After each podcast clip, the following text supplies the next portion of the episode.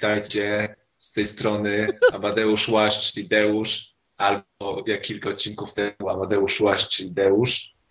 I to jest 30, Akadeusz, 62 odcinek rozgrywki. I tutaj ze mną są w wirtualnym studiu, które przejąłem od e, Piotra Kazimierczaka. Jest ze mną Piotr Kazimierczak związany pod koryferem, ale może się przedstawić, bo, bo nie ma związanych ust. Proszę, może się przedstawić. Witam.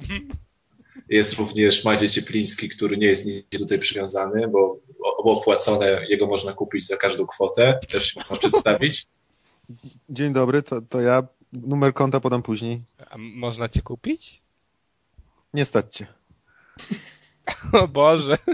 Ty, ja przy, przykryć lepiej kaloryfer. I jeszcze jest tutaj z, Piotr, z nami też na, na czwartego Piotr Kuldanek, który będzie próbował ratować merytoryczną część tego podcastu. Przynajmniej taką mam nadzieję. Ja? To, tak, tak mi obiecałeś, mówiłeś, mówiłeś, przecież dzwoniłeś do mnie, mówisz, pozwól mi nagrywać, pozwól mi nagrywać, będę Dobra. tylko z sensem. To był ten drugi Piotrek. Pomyliłeś już, nie tego wziąłeś pod kaloryfer. A nie, bo ja mam wszystkich Piotrów zapisanych w komórce pod Piotr. Cholera, jest Piotr, Piotr, Piotr. Dobra, to nie, to ja w takim razie oddaję już e, lejce prowadzenia podcastu dla, Związanego kaza. Tak. dla właściwych ludzi, bo ja nie potrafię tej konsoli obsłużyć do Tak, ja nagrywania. właśnie chwytam za rumaka, wiesz, podcastowego i jedziemy do przodu. No tak, to jest, to jest dopiero awans społeczny. W jednej chwili jesteś pod kaloryferem przywiązany, a w drugiej chwili chwytasz za robaka.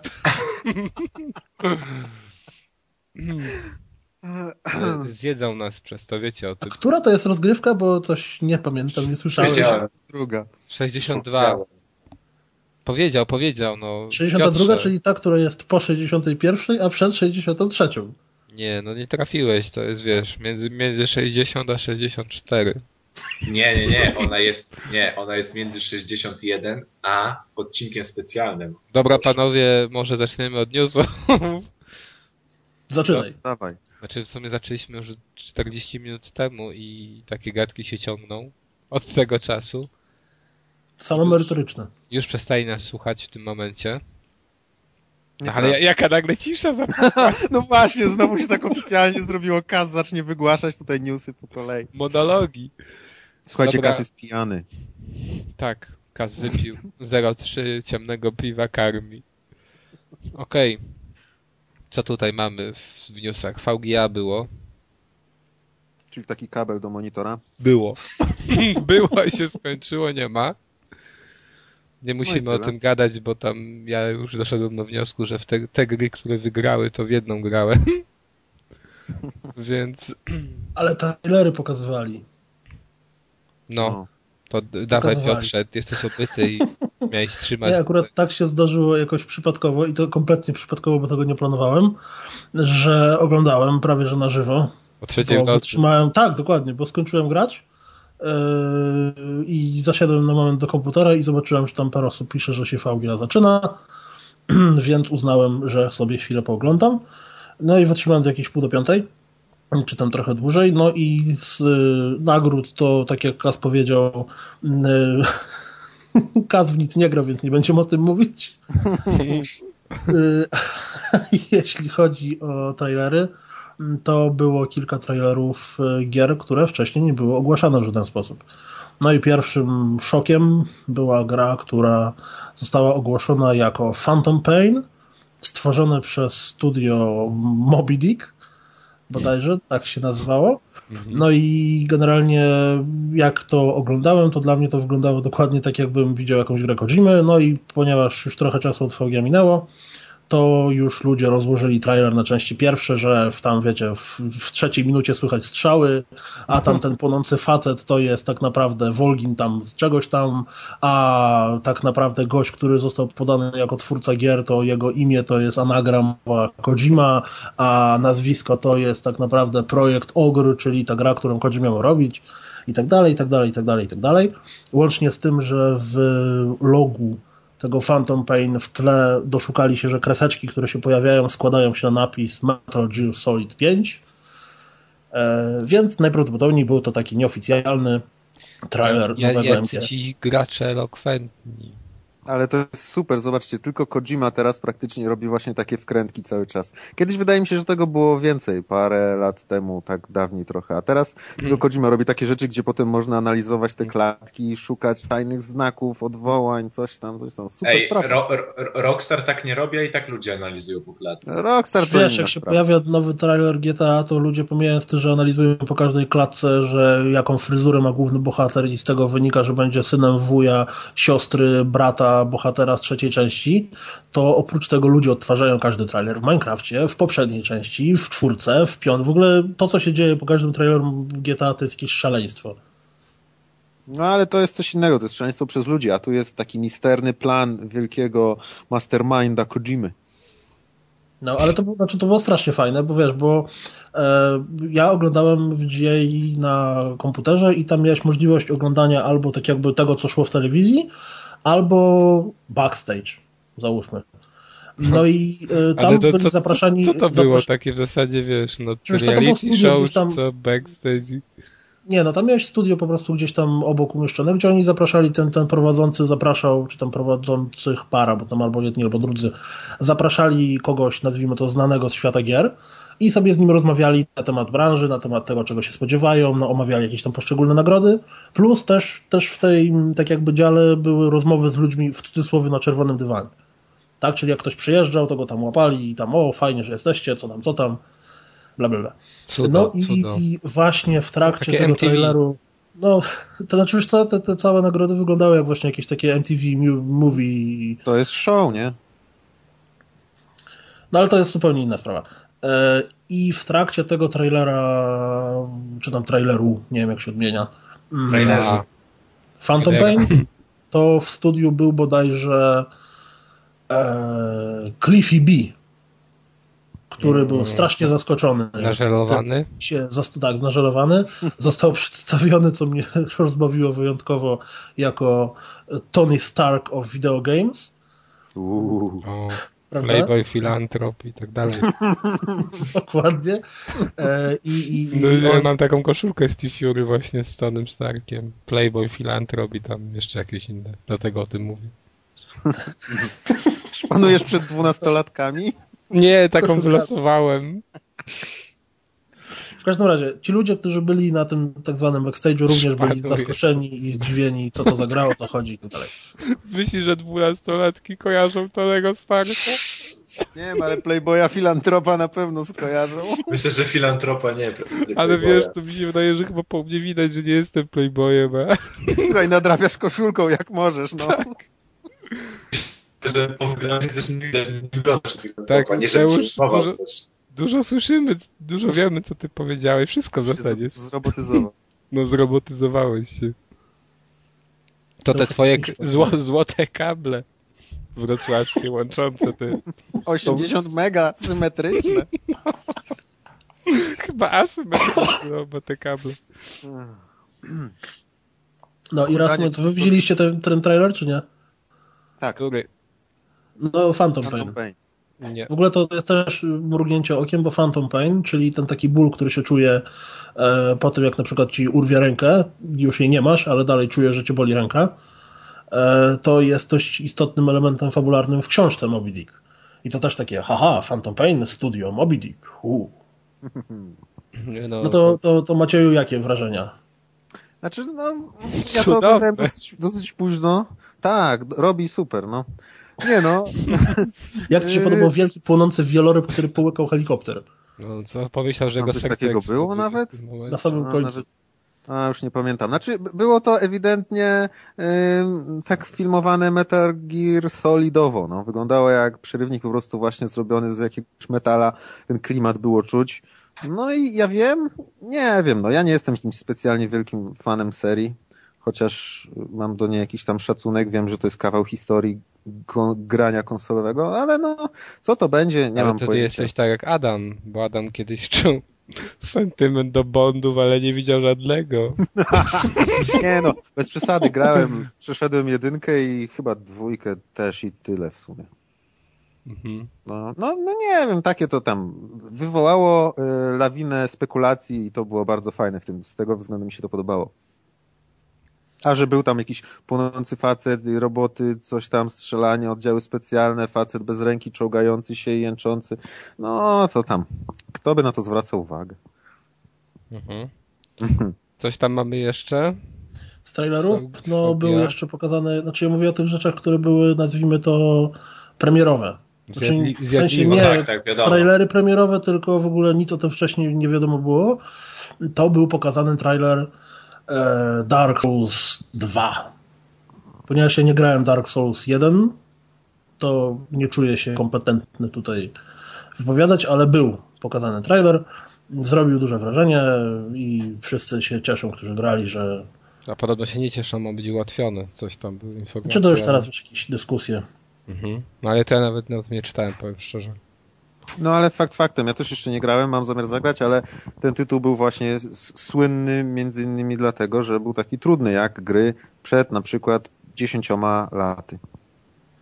Więc jak będzie łatwiejszy, to już może nie być to samo. No, No. coś dalej mamy? E, Wiesz co, był jeszcze trailer, na pewno był Bioshocka nowy, był trailer tej gry o South Parku. E, A, to widziałem. Akurat. To, Tak. to, to, to najfajniejszy trailer chyba ze wszystkich, mi się wydaje. Był nowy trailer The Last of Us, który tam pokazywał, mm, nazwijmy to, interakcje z ludźmi, których nie zabijamy, ani nie są e, pochłoniętymi pasożytniczym grzybem zombimi. Czyli pewnie Czyli to jakieś będzie 5 minut. postaci, gry. tak, to jakaś taka babka się pojawiła, z którą się rozmawiało. Znaczy nie, bo później jakieś newsy już poszły, że to będzie taka inna, nawet nie wiem czy grywalna, czy niegrywalna, ale jedna, nazwijmy to, z postaci biorących duży udział w fabule. Mhm. Tak, tak. Tak, tak, oczywiście. Tak, tak, tak. No dobrze, no to y, skoro ten temat jest taki pasjonujący, to może przejdźmy dalej, bo to było już jakiś czas temu i nie do końca pamiętam, czy coś jeszcze, co na mnie zrobiło duże No wrażenie. to w końcu będzie dobry news. Za chwilę. Tak, najlepszy. pojawił się Street Fighter versus czy tam Cross Mega Man. A mianowicie to jest inicjatywa, która mm, zaistniała ze względu na to, że mamy 25-lecie obydwu marek i jakiś fan stworzył grę, która która została wypuszczona za darmo teraz do internetu i to Capcom poparł i w ogóle nawet jak się odpala ten tytuł, to nawet jest logo już tej firmy niebiesko-żółtej. I co? No włączyłem sobie na chwilę na komputerze, nie podłączałem pada, chciałem grać na klawiaturze i to jak oni rozwiązali sterowanie na klawiaturze to jest jakiś śmiech na sali, bo WASD to jest, to jest ale- ale, ale- postacią, no. Kto na Aha, bo to jest, bo, bo to jest bardziej bo to jest bardziej Mega Man, a nie Street Fighter, tak? Tak, Czyli bo to jest- bo to- mechanikę. Tak, to jest mechanika Megamena i, i, i wygląd jak gra 8-bitowa i zupełnie to wygląda jak stare Megameny i chyba nawet poziom trudności ma zachowany, aczkolwiek zależy chyba od, eta- od etapu, bo na przykład etap, gdzie włączyłem sobie z Ryu, bo jak wiadomo w Megamenach można wybrać od, odkąd się zaczyna, od którego etapu. No i wybrałem ten z Ryu jako bossem, no ale nawet historii nie zgłębiałem, po prostu włączyłem, yy, nie patrzyłem jaka tam historia jest. No to był bardzo trudny, ja zaraz zginąłem, ale sądzę, że to duże miało znaczenie tutaj ta klawiatura, bo nie wiem, niby można przestawić, ale klikałem to F3 czy F2, nie wiem i nie mogłem ustawić konfiguracji innej przycisków. Więc albo to brak umiejętności komputerowych wyszedł, albo po prostu coś tam było nie tak. Może jeszcze raz odpalę i pokombinuję. Znaczy, no widzisz, WSAD to już jest standard w sterowaniu PC-owym, a jeśli chcesz grać w platformówkę, to musisz przesunąć klawiaturę w prawo o 30 No. centymetrów i grać prawą ręką na wsadzie. Ale no, no, no dokładnie, ale kto to w ogóle wymyślił, że w platformówce być WSD, jak masz strzałki, no to, tak, to chyba nie, to ma musiał robić człowiek, który Jakiś może... Japończyk, no. Nie, nie, nie wiem. Bo to jest wersja właśnie, która nie dyskryminuje leworęcznych. Tak, w każdym Może to możesz ściągnąć właśnie wersję dla leworęcznych, słuchaj. to chyba, ja nie widziałem nigdy chyba takiej platformówki. Musisz grać w lustrze. No to Chyba, że 3D to może jakieś było, ale no, w lustrze. Okej, ym, generalnie wygląda to ładnie, tak, i ma się wrażenie, że to jest właśnie stary, dobry Mega Man z bossami z Street Fightera. E, Za darmo, więc można ściągnąć, spróbować. No, U nas na stronie na niezgranych jest link do tego i stosowny artykuł. Słaba gra, nie da się spiracić. Takie chamstwo, że za darmo, nie? To No, mów, że, do, że Już dobry... chciałeś na torenty wchodzić. Już, już, Dokładnie. już wpisywałeś adres, To ja, to, za to, to darmo. w myśl tej zasady to najle, najlepsze, najlepsze gry to były takie, które miały polski, da, polski radziecki dubbing, tak? No. No. Soul River. To były czasy. Odczuwałem wielkie cierpienie.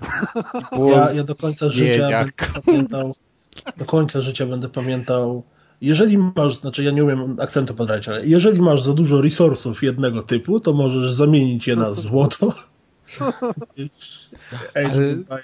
Ale dobry był z tego, z, właśnie nigdy nie wiem jak się czyta tę grę. Siphon Filter, Syfon Filter, no. Syfon z filtrem. Syfo, syfoniasty filter i tam, tam było, wiecie, tam było zamiast yes sir, w pewnym momencie tam jakiś żołnierz do kogoś tam mówił yes sir, to w tej polskiej radzieckiej wersji było tak panie. Milordzie? To tak zabrzmiał, tak panie. Masakra jakaś. Ach, A to- stare dobre A to czasy. ja, a to ja znam kawał a propos tłumaczenia, ale to może powiem. No znowu te złote kable wychodzą Deusz, więc może, może teraz. Że opowiedzieć mam teraz? No dawaj. A Boisz się? Nie, się nie boję, bo jak jest film porno tłumaczony i był dialog w firmie porno How do you do? i była odpowiedź all right, Mhm. to było przetłumaczone jak to robisz tylko prawą. Eee, Ach, ten Deusz, ten Deusz. No, on tylko takie dowcipy. Ja sądzę, że musimy go na, na stałe jako prowadzącego. Będzie nam robił za Karola. Nie, dajmy mu Na jakiś kącik. Tak? Kącik, kącik dowcipasów. sucharów, No, blembasów. okej. Ale Nie wiem, co w tej, kto tutaj w rozpisce, a Tadeusz chyba napisał, że jest. Chyba, że jakaś gra jak Nowa Jestem się nazywa, nie wiem. I am. Chyba to będzie najbardziej profesjonalny odcinek rozgrywki ever. No. Ja nie wiem, czy nas nie przestaną słuchać po tym odcinku, ale może. Bądźmy dobrej myśli. Zastanowieni fani.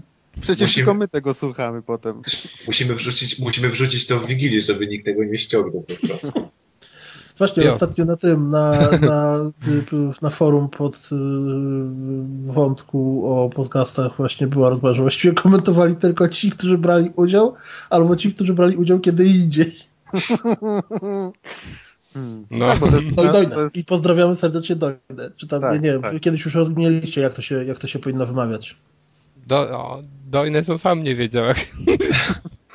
Chyba dojne. To jest pewnie jakiś wow. Dła. Teraz powinniśmy szybko zerknąć na forum, żeby jeszcze pozdrowić wszystkich pozostałych, którzy też nas słuchają i piszą coś. Nie, tych, którzy brali udział, bo tylko Ja mogę zacząć. Pozdrawiam. Kaza, Kuldana i Amadeusza. Trzymajcie się ciepło.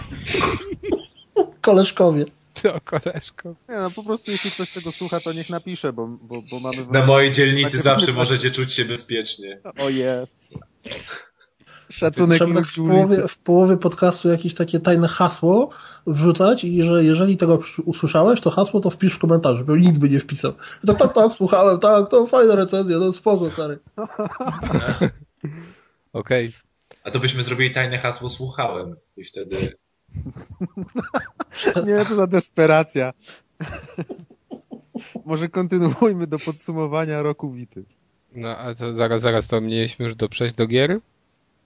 Czy Nie, podsum... jeszcze No dobra, no to jak chcecie podsumować Witę, Deusz, ty masz Witę.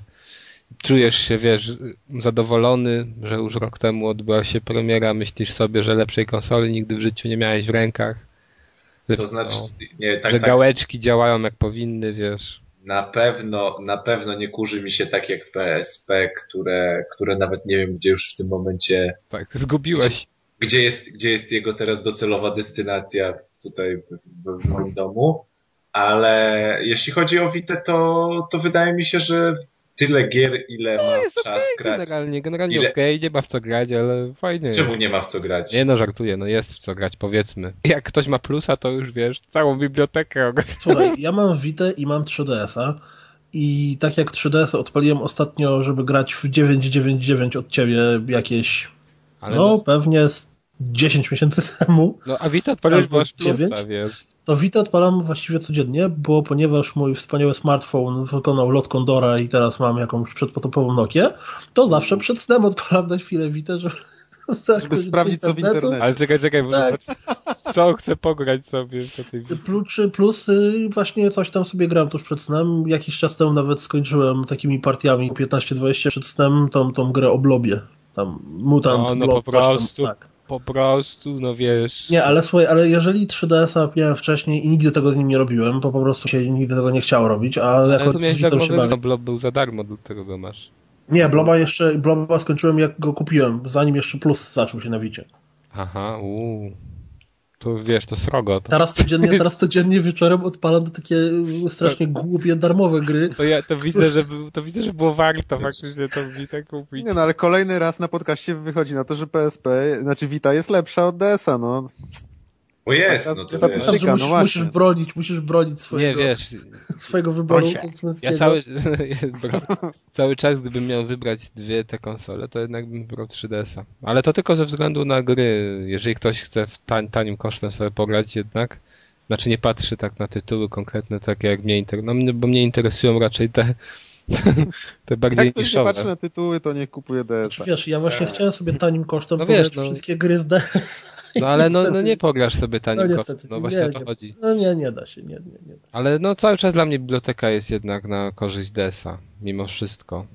Mimo Ale, tego- ale wiesz, jeśli kupujesz, jeśli kupujesz teraz Vita, załóżmy pod koniec roku i masz, kupujesz tam plusa za te parę złotych i masz w plusie Uncharted, Gravity Rush, teraz 19 będziesz miał Mortal Kombat plus te gry jakieś z PSN. wiem, no zdecydowanie w, w takim rozrachunku to się bardziej opłaca. Wiesz, możesz sobie kupić Raymana i tak dalej, pewnie on będzie kiedyś w plusie, no ale w przeciągu tego roku to ja tam raczej Witę to, to, to się u mnie nie kurzyła. Ciągle coś tam miałem, w coś pogrywałem i to naprawdę takich pięć tytułów, takich fajnych to bym wymienił przez te tam, załóżmy tytuł co, co półtorej miesiąca jakiś fajny, taki, Nie, to nie jest w jak ogóle na start konsoli jakoś tak, jakoś tak strasznie, mi się dla, wydaje, jeszcze dla mnie świetną... nie ma jeszcze bazy konsol, więc wiadomo, że, Ja już te kable u ciebie to naprawdę coś. Może je zamień na normalne z tych złotych, słuchaj. No właśnie. Może nie rób zwierz za Alfonsa na dzielnicy, ty... tylko ten. To ja, ja się szybko wetnę, korzystając, że Deusz podłącza kable, że w moim przypadku z Witem jest ten dowcip, że ponieważ ja i tak mam mało czasu, żeby grać i na PS3 mam więcej gier niż mam czasu, mm, a plusa mam tak czy siak z PS3, to ja jestem już absolutnie pewien, że nigdy w życiu nie kupię żadnej gry na Vita. Bo tak czy siak z plusa dostaję kolejne, przecież w Uncharted chcę pograć, w Gravity też chcę pograć, Mortal Kombat może niekoniecznie, w te, takie bierdółki, które są też, też z chęcią sobie tam mówię wieczorem przed snem pogram i totalnie nie widzę potrzeby kupować jakiej gry, na- jakiejkolwiek gry. Bo to, to dostaję z plusami totalnie wystarczy. A to powiedzcie Totalnie. mi w takim razie, bo ten plus pewnie działa tak samo jak na PlayStation 3, czyli po prostu jak jest jakaś gra w plusie, to można ją przez jakiś czas ściągnąć i potem można w nią grać tak długo, jak się opłaca plusa, tak? Tak. Mhm.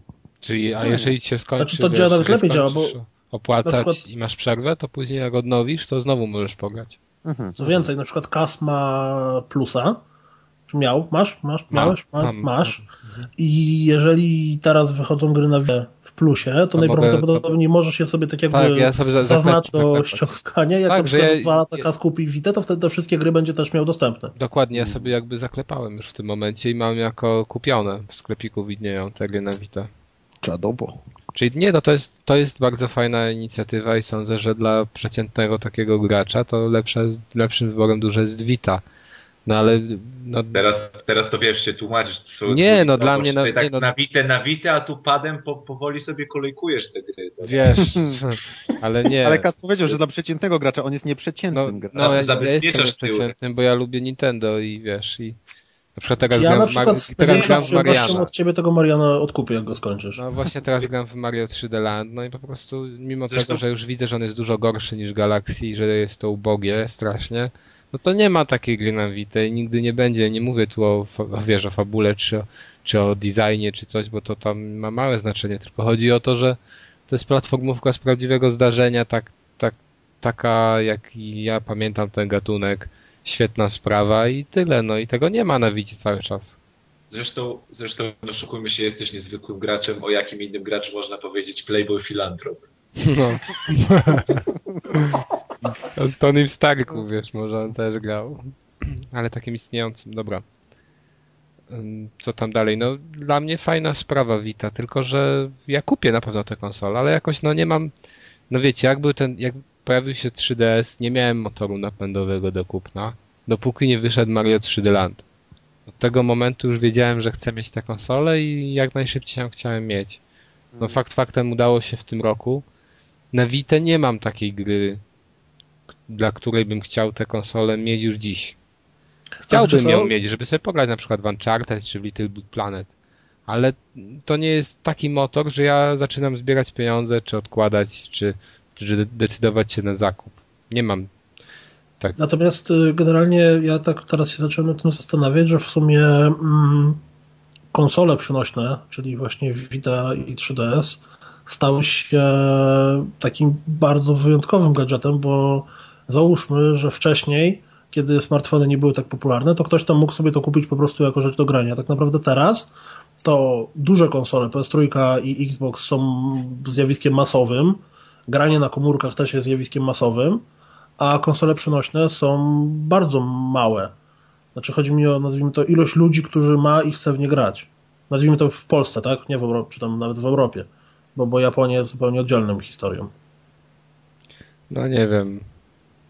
Może masz rację. No. Nie, no bo zobacz, tak jak, jak ludziom mówią o graniu, to albo ludzie grają w pierdołę na Facebooku i na telefonach komórkowych, albo jeżeli Ale wiesz, ale to poziom wyżej, to mają dużą konsolę pod telewizorem, bo używają też jej do oglądania filmów, nie wiem, albo kupili ją dzieciom, a tak naprawdę Vita i 3DS, no tak ciężko powiedzieć, dla kogo to jest sprzęt. No właśnie. Oprócz to- dla gracza hardkorowego, tak? Dla kogoś, dla kogo gry są głównym hobby i jest nam najbardziej nim zainteresowany. Do kogoś, kto musi we wszystko zagrać, nie? No kie, kiedyś to były, kiedyś to dzieciaki były głównym odbiorcą. Czy wiesz, no PSP. PSP jest teraz su- super fajnym prezentem. Yy, Nie wiem, czy komunijnym, czy niekomunijnym, bo jest tanie. Gry są na nie tanie, a jak ktoś ma te 8-9 lat, to teoretycznie dla niego granie na PSP powinno być czymś fajnym. No nie wiem, może Prawda, ja tak. nie wiem, jaki jest teraz zasięg prezentów komunijnych.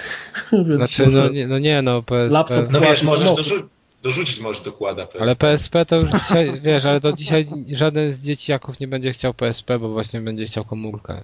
Znaczy, słuchaj, mój, yy, mój chrześniak... No ale twój chrześniak to jest dziecko gracza, wujka ma gracza i wiesz, to tak nie, Nie, no, mój brat nie jest graczem, mój brat No, ale ma mu się pograć. PS3. No więc No ma PS3, ma PS3, to fakt, natomiast yy, wiesz, on jest zanim wiesz, dziecko PS3 obyte już z konsolami, no to to inaczej. A jak ktoś jest nie, nie, nie do końca obyty, no to raczej komórkę będzie chciał.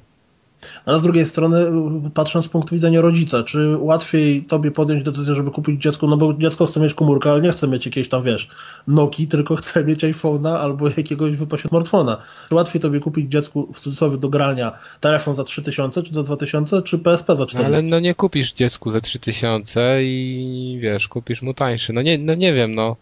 Tak się wydaje, że to jest jednak no, że dzisiaj odbiorcą nie są za bardzo dzieci, jeżeli chodzi o konsole przenośne. Wydaje mi się, że właśnie tak jak ty powiedziałeś na początku, że to są hardkorowi gracze tymi odbiorcami. Znaczy nie, no ja mówię Vita i 3DS, ja teraz mówię tylko i wyłącznie o PSP. Że moim zdaniem PSP mogłoby być teoretycznie dobrym prezentem dla dziecka, takiego wieku, nie wiem, 8-9 lat. No tak, ale no, nie wiem, nie wiem. No powiem szczerze, że dla mnie na przykład PSP może, nie wiem, może. No ciężko mi Nie, no na bo ten temat to- się wypowiadać, zresztą nie wiem, co to ma wspólnego z tym, wiesz. Z Vitą. No, z Witą. Dla mnie to akurat ma w ten desen jeszcze wspólną z taką oś, że no, dla mnie bardzo fajnym patentem jest to, że dużo gier jest w wyprzedażach na PS, z PSP na Wicie. W tym sklepiku Sony i ja bym chętnie je pokupował, no ale nie chcę teraz tracić kasy, jak jeszcze nie mam tej Wity. No a naprawdę są fajne pozycje i w przyzwoitych cenach i chętnie bym tak właśnie pograł na Wicie. I dlatego wiem, że ja kiedyś sobie kupię tę konsolę, no ale no, no cały czas nie mam, nie ma takiego tytułu, że wiesz, że ja chcę, no muszę w to zagrać jak najszybciej. No, dla mnie ja mogę poczekać na Uncharted, mogę poczekać na Little Big Planet i mogę poczekać na, co to tam teraz wyszło, jeszcze Gravity Dash. I, i czy Rush. Dash czy Rush, zawsze mi się to myli. Rasz chyba. Rasz, Mm. rasz. No i, i tyle, no a jak wysz, wiesz, a wyszedł 3DS i Mario, no to ja musiałem w to zagrać. I mimo, że kupiłem to trochę później, to jednak już miałem tę konsolę, bo wiedziałem, że jak totalnie już miałem sobie, wiesz, zaznaczone, Ale, co, ma, ale to w Mario co będę grał. na Kid. Icarus, to samo. No ale to nie ten Mario, bo na przykład ja nie, nie mam parcia na tego New Super Mario Bros. na 3DS-a. Czyli na tego 2D Mario. To, to już mnie nie... Ja nie przeszedłem nawet tego z DS-a, bo mnie jakoś tak... No, nie wiem, no a, po już prostu... jest, a już jest, już jest po 10 grudnia, a byliście za, z okazji zakupów Wiesko gdzieś w Saturnach, widzieliście, żeby Wii U leżało na półkach? No nie, ja nie byłem akurat w takich marketach ostatnio. Bo ja, bo ja jakoś tak miałem do czynienia z gazetkami, ale nie widziałem w gazetkach i też nie przypominam sobie, żebym widział. I tak się zastanawiałem właśnie, bo przecież miało być już chyba po 10 grudnia, także. Ale jakoś nie widziałem, żeby na forach ludzie wstawiali, że wrócili zadowoleni z, z, z, zakupów i zdjęcia na tle toreb z Mediamarkt e, swoich zupełnie nowych, swoich zupełnie nowych konsol, także. No ale patrzyliście na to zestawienie najpopularniejszych konsol u nas w kraju? Ale jednak kto, znaczy jakby, że które zestawienie, skąd i kto jakby przyprowadzał. To no, akurat na Poligami było takie zestawienie, ale nie pamiętam czy oni to, nie, na pewno oni tego nie robili sami, to było jakieś zestawienie, nie, no nie wiem przez kogo, bym musiał teraz odszukać, robione, no i wyszło, że bardzo popularną, czy nawet chyba najpopularniejszą jest ta konsola, wiem, to było zestawienie odnośnie wyszukiwania, wiesz, w porównywarkach cenowych, w. Google'ach i tak dalej, no to chyba w tych porównywarkach najczęściej ludzie wyszukiwali tych takich lidlowskich, wiesz, tych A, takich wiem, najbardziej- wiem, wiem. tych konsol, których ciężko nazwać nawet konsolami, no. Tych konsol. 100, 100, gier, 100 gier w jednym i tak dalej, nie? No, tak, tak. Yy, Więc to jest słabe i cały czas jednak u nas patrzą ludzie na cenę i nie sądzę, żeby na przykład dziecku, no jeszcze takie PSP to ok, ale taką Vitę czy 3DS-a kupili w momencie, gdy mogą kupić duży sprzęt za porównywalną cenę. No i dokładnie, to jest dokładnie to, o czym mówię. Zwłaszcza, że tak naprawdę dość istotne jest jeszcze to, mm, że jak dziecko grając albo nie wiem, będąc w szkole wita za tysiaka je spadnie i się rozbije i się cuje, mm, to będzie dużo większy problem jak to się stanie z PSP za 300 No tak, tak. czy z, z telekomem Okej, dobra, to tyle o tym, bo widzicie, była, była taka zabawna atmosfera, nagle z Tak, nastał. kończmy to. Mm. Ja sądzę, że teraz będzie... Dziękujemy za odsłuchanie. Tak. W pierwszej części. A teraz przejdziemy sobie do gier i sądzę, że będzie znowu wesoło, bo będziemy słuchać o tym, jak Piotr skakał przed konsolą. Tak, to nie sam skakałem, to już w ogóle. Ty wiesz, że może jeszcze będzie zabawnie, jak się okaże, że nie wiem, jakaś szyba poszła albo telewizor. Na szczęście nie. Na szczęście nie. E, ponieważ ja mam e, mówy, nawet dwie sztuki i generalnie dość e, natrętnie, sam nie wiem czemu, ogrywam w sumie wszystkie rzeczy, które na tego mowa wychodzą, czy tam większość tych rzeczy. Mm, To Podobno nie się- masz czasu. No właśnie dlatego, że ogrywam takie rzeczy, to potem nie mogę przechodzić normalnych tytułów. Normalnie. Mm, Tylko wiesz, ja z założenia wychodzę, że to są, to są zabawki bardziej niż takie, nazwijmy to, poważne gry. No i ostatnio właśnie. To, że to są poważne gry, to, to, to takie myślenie już upadło wraz z premierą tych sprzętów, czy nawet po tym E3, gdy już była premiera wyznaczona. Tak samo jak z Kinectem, bo no, tylko no, przepraszam, że się wciąłem, ale właśnie mi to przypomniało te wszystkie opinie ludzi, którzy widzieli Kinecta jako Project Natal jeszcze wtedy, na pierwszym E3, na którym oni go pokazali i były te takie refleksje w naszych magazynach i w ogóle na stronach, że to będzie takie cudo, że to tak zmieni rozgrywkę, Tak. że nie, nie, No o, wszystko- o pro, o przecież jak był, jak był że Peter Peter Molino, Molino że kartkę pokazał będziesz Milo. podawał, będzie Milo, będziesz głaskał Milo, no po prostu rybki z nim łowił. No i oczywiście, Macie, jak to się skończyło. i oczywiście nic z tego, no. Tak. Co, ja jak to nie mam, nie miałem, nie mam pojęcia, natomiast No, Wiesz, przez ja to, też że nie miałem, ale ci ogrywałem mówię, że większość, y, nie, dalej sobie, ponieważ ogrywałem większość rzeczy, które na mowa wyszły, to ja y, mam takie przekonanie, że gdyby ktoś chciał, to bez problemu byłby w stanie zrobić bardzo fajną grę. Y, Takie normalne dla nas, nazwijmy to, nie nikomu by pierdółki. się nie chciało w to grać. No to- właśnie to się. Nie, wiesz co, była kiedyś, zrobili to taką- niedługo, niedługo po premierze mowa pojawiła się taka gra logiczna w sumie, która się nazywa Tumble E, I to była gra o układaniu klocków, ale ona to była normalna gra, tak? To nie była, to nie była, nazwijmy to, e, wiesz, gra sportowa, czy taneczna, czy fitness, czy cokolwiek innego, tylko to była normalna gra logiczna, która polegała na tym, że po prostu układało się wieża z klocków. I tam mów się sprawdzał bardzo dobrze, to było całkiem fajne. Grało się w to fajnie. Mm, tak samo była taka gra, która się nazywała e, Lab Funky Rat, bodajże to była też gra logiczna, gdzie sterowałeś za pomocą pada takim szczurkiem, po prostu chodziłeś, skakałeś i tak dalej, ale on miał możliwość zatrzymywania czasu i wtedy, kiedy zatrzymywałeś czas, to za pomocą mowa przekładałeś tak jakby klocki na ekranie, pokonując przeszkody, czy tam wiesz, nie wiem, jakieś y, ostrze się ze ściany wysuwały, to, to już teraz mówię tak z pamięci totalnie, zasłaniałeś to na przykład klockiem, albo sobie robiłeś, no tam generalnie to było dość rozbudowane i to była też bardzo fajna, logiczna platformówka. I wiesz, i mów tam się sprawdzał bardzo dobrze, w to się bardzo fajnie grało. Tylko takie gry wychodziły po premierze Mowa przez jakieś 3-4 miesiące, po czym to wszystko zdechło. Nie, no wiesz, ale na Wii też masz takie gry, w które się fajnie gra przy pomocy tego kontrolera.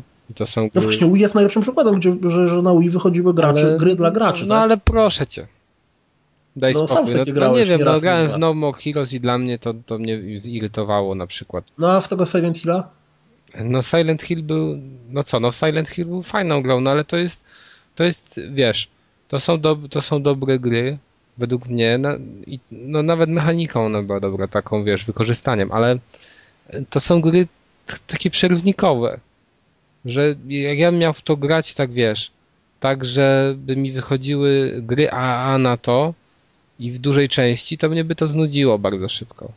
To są, No zawsze, zawsze, zawsze to wiesz, to jakby jedna taka gra wychodziła na rok, to może by było ok, no ale też y, w dużej części po prostu one mogłyby wyjść na zwykłe pady, tylko dodali tak, takie jakieś no smaczki, żebyś, nie wiem, pomachał z Nie no, ale no Silent Hill, Silent Hill ten raczej nie mógłby wyjść, bo tam było bardzo, bardzo mocno osadzone w mechanice mm, korzystanie no, z no, grota. przecież Ja, wyszedł na inne konsole, on na PS2 wyszedł. ale w takiej samej wersji? To znaczy w takiej samej. No w takiej samej, tylko że tam, no bo tam to wszystko dało się zrobić na pada. One, no wiesz, no może się nie dało zrobić, że tam otwierałeś coś, już nie pamiętam tego. Świeciłeś latarką. No nie, no, No, no dało się, no po to- prostu prawą czy lewą gałką, no. Tak jak w innych grach, te, przecież były latarki w innych grach, w których machałeś. Świetnie. Okej, znaczy no, reasumując, moim zdaniem, gdyby y, komuś się chciało, to można by było zrobić fajną grę z wykorzystaniem mowa. Oczywiście, no mówię, to co się pojawiło do tej pory z takich, które tak z pamięci mówię, to były gry logiczne w mniejszym, większym stopniu. Eee, A trzy czwarte tego to są albo jakieś takie typowe improzówki, albo nie pseudowersy. Mm, No i teraz przejdźmy do tematu, o którym była mowa od początku, czyli uwaga, uwaga, werble Sports Champions 2. Ja już jestem spocony. Pod grzejnikiem ci tam ciepło.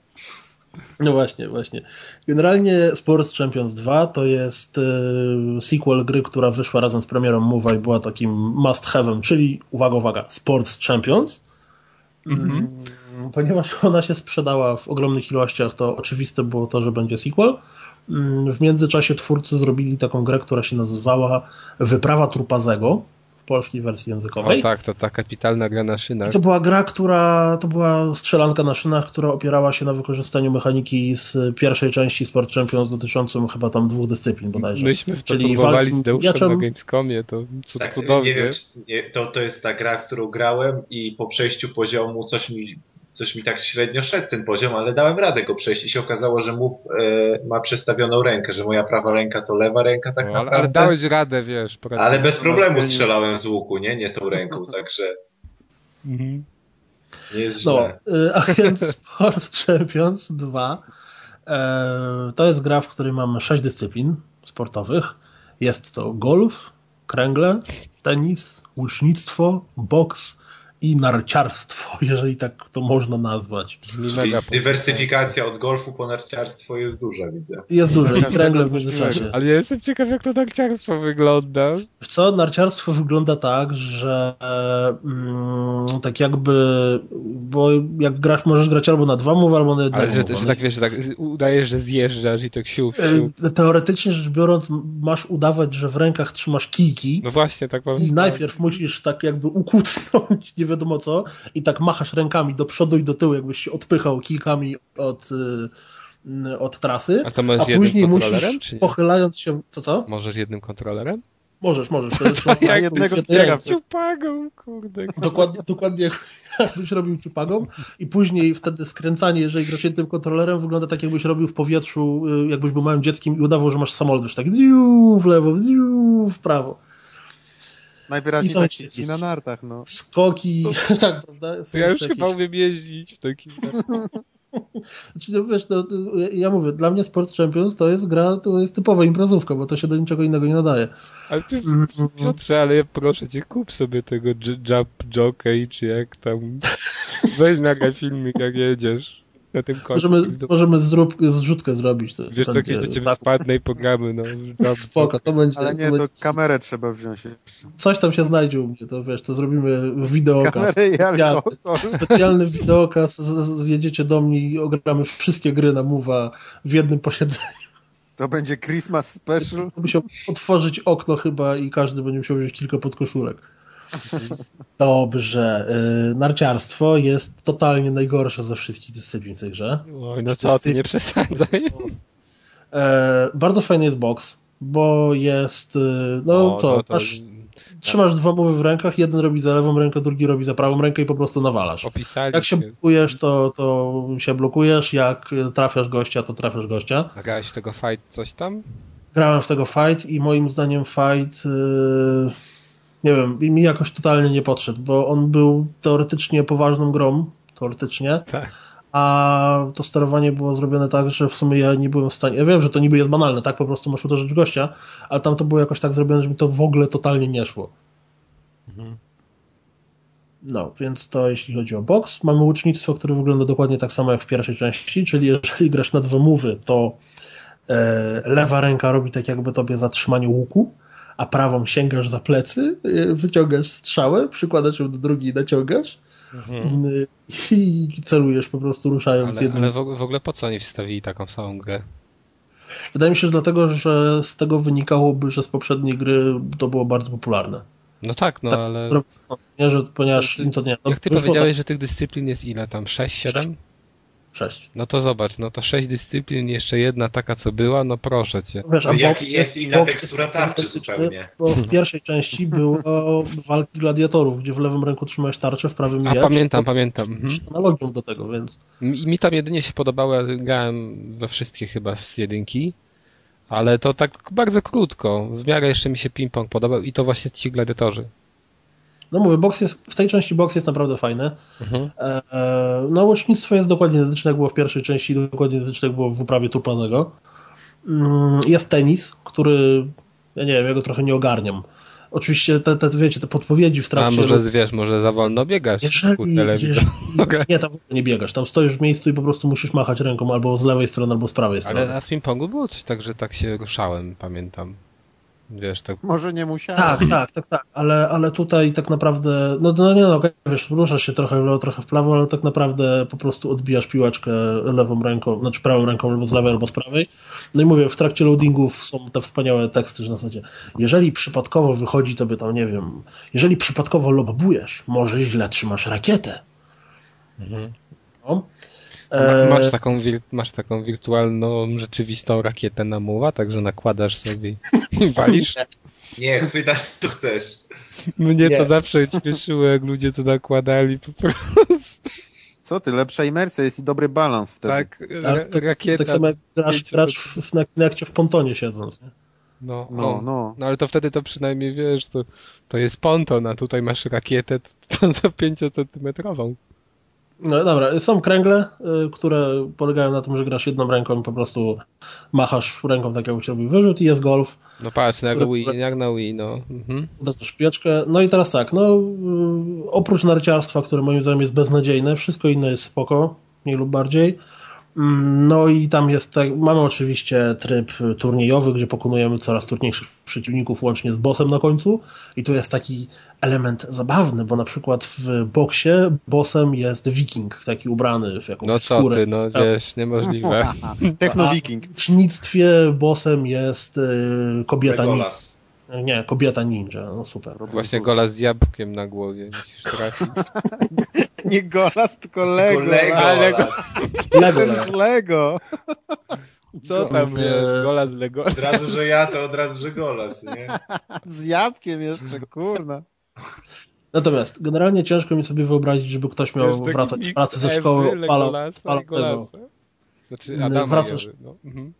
Wracasz ze szkoły, w pracy odpalasz y, Sports Champions i potem cały wieczór, trzy godziny napierdzielasz w boks albo w łucznictwo, to jest mi naprawdę ciężko sobie wyobrazić.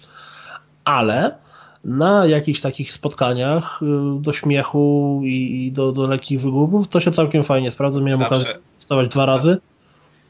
Ja, ja, ja a propos tego, co przed chwilą zdania powiedziałeś, bo to jest zawsze fajne, bo każda, każda recenzja albo jak ktoś rozmawia, opowiada o grach na Kinecta i na Move'a, to wszystko się kończy. No to w sumie, w sumie nie jest do grania, ale jak ktoś przyjdzie i nie jest graczem i po alkoholu, No, to...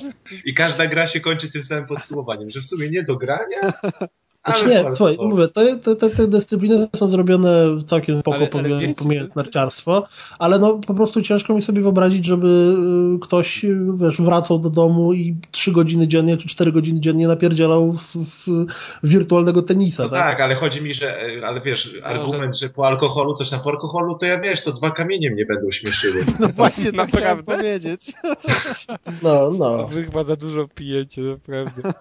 Ale nie, no w ogóle do tych gier to powinni dodawać, wiecie, takie edycje kolekcjonerskie, na przykład zestaw do drinków, czy, czy z Do kieliszkami. planszówek niektórych też. Większa imersja po tym. Łyknij sobie dwa kielichy, będziesz, wiesz, się lepiej... Wiesz, no niewątpliwą zaletą jest to, że ta gra jest dość tania. Już nie pamiętam, czy ona kosztowała 70 zł. Czy, Myślałem, że niewątpliwą jej zaletą jest to, że można się przy niej napić. Zawsze jakiś pretekst.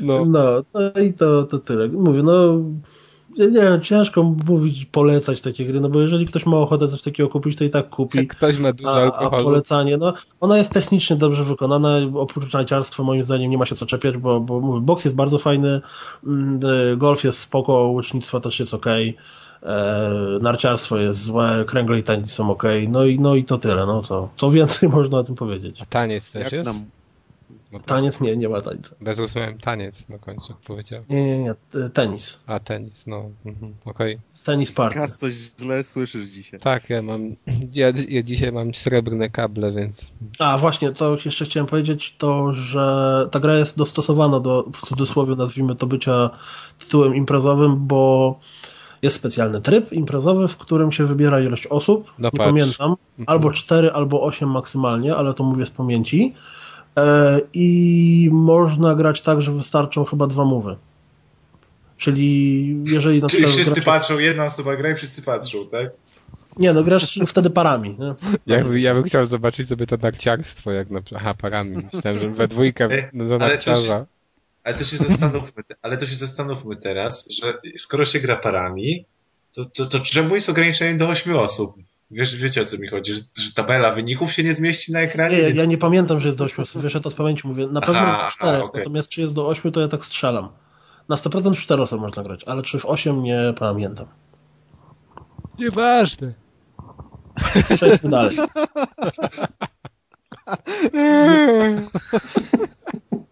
Kas umiera pod tym grzejnikiem już. No, przepraszam, ale naprawdę. No, To już popuść mu trochę tych tam druta, czy to czegokolwiek Druta, bo-. Kabla. Ja nie wiem, czym się przywiązuje ludzi do grzejników. Gdy u ciebie święta już się zaczęły. Nie, nie, ja mam jeszcze parę dni pracy przed sobą. No, To słabo widzę w takim razie. To może ja lepiej nie będę Ale choinka już po mnie stoi. No, no. Mhm. Okej. To jak jesteśmy a propos tych y, ludzi przywiązanych do kaloryferów, y, którzy nie mogą uciec, to może teraz powiecie coś o, o grze o uciekaniu. Deusz, zero, zero escape, virtuous last reward. Deusz, żyjesz tam? Tak Znowu kable nie działają, no. mówię, że może tak na szkicu o co w grze chodzi, a ja, a ja trochę potem ponarzekam i ja o wadach, a ty może o zaletach. Dobra. Eee, więc to jest sequel 999, 9 Persons, 9 Days, 9 Hours, nigdy nie pamiętam kolejności. Wyszła na DS-a, niestety ona wyszła tylko w Japonii i w Stanach. Na szczęście, wcześniej było nieszczęście, teraz na szczęście, e, DS nie miał blokady regionalnej, dlatego można było sobie ściągnąć tę grę ze Stanów, ja tak zrobiłem. Ściągnąłem ją ze Stanów, omawiałem ją tutaj na podcaście, jeżeli nie pamiętacie. No nie pamiętam teraz w tym odcinku, ale możecie zobaczyć gdzieś tam w archiwum. W każdym razie była to świetna gra. E, to była gra, jedną z najlepszych fabuł, jakie w ogóle widziałem w grach. No, ciężko mi o jakichś wadach nawet jej powiedzieć. No to był naprawdę bardzo dobry tytuł. No może wadą właśnie było to, że tam była taka powtarzalność, że tam trzeba, trzeba było po prostu, żeby tę grę ukończyć, trzeba było kilka razy skończyć. Bo to, jed, to czy dwa zakończenia nic nie dawały, tylko trzeba było ukończyć to, znaczy zdobyć to ostatnie. E, więc tutaj było przeklikiwania, dużo dialogów i to było trochę nudne i wkurzające. E, I udało się to naprawić przy okazji sequela. No ale dobra, no czym jest ten sequel? Sequel w zasadzie mm, powiela pewne schematy fabularne z jedynki, znaczy z 999. Czyli mamy postać 0, tylko że tym razem występuje jako 03, 03 ta postać, a Zero to był jakby główny antagonista tej y, poprzedniczki, który odpowiada za porwanie, który odpowiada za porwanie dziewiątki osób. I tutaj chyba też jest dziewiątka osób, że teraz nie chcę mi się zliczać, ale bodajże dziewiątka osób, która zostaje uprowadzona pewnego pięknego dnia i się budzą któregoś innego dnia e, w takim, w takich jakby magazynach i muszą się wydostać e, z pułapki. Wydostałem się z tej pułapki. Okazuje się, że no, taki hologram się wyświetla, na tym hologramie jest taki królik i ten królik się przedstawia jako właśnie ten 03. On mówi, że tam zostali oni porwani wszyscy i że muszą wziąć udział w takiej śmiertelnej grze. I ta gra polega na tym, że mają na swoich rękach e, takie niby zegarki z cyframi i każdy ma cyfrę 3 na tym zegarku. Jeżeli dobiją do cyfr 9, będą mogli otworzyć tajemnicze wrota, które, które umożliwią im ucieczkę z tego kompleksu. Natomiast jeżeli zdobędą punktację poniżej jednego, to wtedy umierają. Oczywiście wszyscy są mega zaskoczeni, nikt niech nie wie dlaczego, dlaczego został porwany, każdy kombinuje i nikt nie, nie wpada na pomysł, dlaczego właśnie ja. Gra rozgrywa się w ten sposób, że konkretne postacie przechodzą do takich pokoi, które są umieszczone w tym kompleksie i rozwiązują różne zagadki. Po rozwiązaniu tych zagadek następuje druga faza gry, która polega na, na tym, że osoby, które wcześniej rozwiązywały zagadki w danym pokoju, są separowane między sobą. Jest w jednym i są separowane i wchodzą do takich specjalnych pomieszczeń. W tym jednym pomieszczeniu znajduje się jedna osoba z tej grupy, w drugim pomieszczeniu dwie osoby z tej, z tej grupy, z tej samej grupy. I one głosują. Mają do wyboru opcję Betray albo opcję Eli. Jeżeli wybiorą Eli, i ten nasz jakby rywal, kompan, bo ciężko nazwać tutaj rywala, że to jest y, nasz przeciwnik czy nasz pomocnik, no to tak ciężko nazwać. Jeżeli wybierze on też Eli, to wtedy automatycznie przydziela się nam naszej trójce po, po dwa punkty dodatnie. Jeżeli na przykład my wybierzemy Eli, a nasz przeciwnik wybierze Betray, to wtedy on zyskuje trzy punkty, ale my tracimy dwa. I właśnie cała gra polega na tym, że hmm, musimy się decydować, czy chcemy zdradzić daną osobę, czy chcemy z nią współpracować. Bo wcześniej zawsze są dialogi ustalone już przez grę między tymi postaciami. Na przykład nam mówi ktoś, że no pamiętaj, ja zagłosuję na Eli, pamiętaj, żebyś ty też to zrobił. Ty to robisz, że on daje ci betray. I wtedy tracisz swoją punktację i jakby możliwość na ucieczkę e, z tego wypełnionym, z tego, no nie wiem, piekielnego kompleksu. E, jeżeli chodzi o te zagadki, o których wcześniej wspomniałem, to są, to jest konwencja przygodówki, czyli takiego point and click, to jest pierwsza osoba akurat, który generalnie jest ok, no, mi się, mi przypadł do gustu, zbliżony jest do tego, co było w 999, w zagadki są ciekawe, zróżnicowane, Są dosyć trudne czasami, e, ale ma tutaj chyba jakiś mega głupot. No nie, wydaje, wydaje mi się, że nie ma wszystkiego, łączenia wszystkiego na wszystkim. No nie, na pewno nie ma i jeszcze Deusz chyba też powie o tym w zaletach, że dużo tych zagadek jest, że on lubi dialogi, znaczy właśnie to dialogi też często związane z zagadkami, że na przykład mówią o czymś te postacie, że coś tam się dzieje, nie wiem, z technicznego powodu, bo tam są jakieś mieszaniny płynów i takie inne cuda. No i pamiętam, że Deusz mi mówił, że że faktycznie tak jest w rzeczywistości. Tak, tak, tak. No, że jakby wiesz, jakby nie mamy tutaj, ciężko tutaj jest mówić o, o no jak, jakby w grze jest lekkie zabarwienie, no nie wiem, fantazy, science fiction, czyli Czyli to nie jest w pełni. W no bo ona się dzieje w przyszłości, tak? Tak, no 2028 więc, więc, więc nie jest wszystko realne. I często w tych grach science fiction, jeśli ktoś jakby siedzi bardziej w świecie nauki, to to na przykład mnie często irytują takie rzeczy jak wymyślanie, wymyślanie śmiesznych nazw albo operowanie trudnym fizycznym słownictwem, które nic nie ma wspólnego w ogóle z rzeczywistością, tak jakby ciężko było się zapytać po prostu o opinię kogoś, kto się na tym zna, a tu, a tu tutaj jakby nie ma takich gaw, to wszystko fajnie do siebie pasuje, widać, że się ktoś naprawdę przyłożył, żeby, żeby no, takie drobne szczegóły według mnie wpływają na fabułę, że to jest wszystko tak spójne że jeśli ktoś się na tym zna, to to widzi, jeśli ktoś nie widzi, no to jakby trudno, no ale każdy jakby znajduje coś tu dla siebie i to, i to, i to wszystko razem jest e, e, ze sobą po prostu tak gra i to, i to mi się właśnie też fajnie, bardzo spodobało. No tak, no bo właśnie, dobra, nieważne już jak wygląda no, mechanika tej gry, bo mniej więcej powiedziałem na czym ona polega, tak? Czyli, że rozwiązujemy zagadki z jednej strony i e, jest to przygodówka i z drugiej strony wybieramy po prostu to, czy chcemy zdradzić naszych kompanów, czy też z nimi współpracować. I w międzyczasie zawsze jest tak, że po jednej takiej zdradzie czy, czy współpracy do kolejnej przystępujemy z innym przeciwnikiem, czy z innym sojusznikiem, no w zależności od sytuacji, w zależności od tego, co wybierzemy, bo tak po prostu nas ta gra kieruje. No nie będę, nie będę się wdawał w szczegóły, jak to tam dokładnie wygląda, dlaczego tak jest, ale tak jest w wielu miejscach rozwidla e, mamy różne możliwości wyboru, wyboru ścieżki kolejnej. Tak. Na przykład, na przykład z kim chcemy pójść do danego pomieszczenia, z kim chcemy rozwiązać zagadkę. Nie zawsze mamy wybór wszystkich osób, ale mamy jednak ten wybór. Natomiast on nie jest w żaden sposób ukierunkowany jakoś logicznie. Po prostu, nie wiem, ja na przykład wybrałem taką, jako pierwszą nasz, moją kompankę, to wybrałem Alice. Nie wiem dlaczego, no.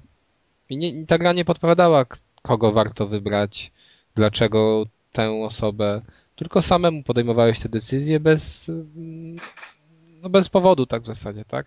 Na chybił trafił trochę. No i tak jest przez całą grę, że te decyzje właśnie w, te, w ten deseń, z kim chcesz gdzieś pójść, nie są podyktowane logiką. Chyba, no, no ale to jest ta esencja tej gry. No w każdym razie e, chyba tyle o takich kwestiach, ale najważniejszą rzeczą w e, Virtual Reward jest fabuła. Nie wiem, ty Deusz skończyłeś?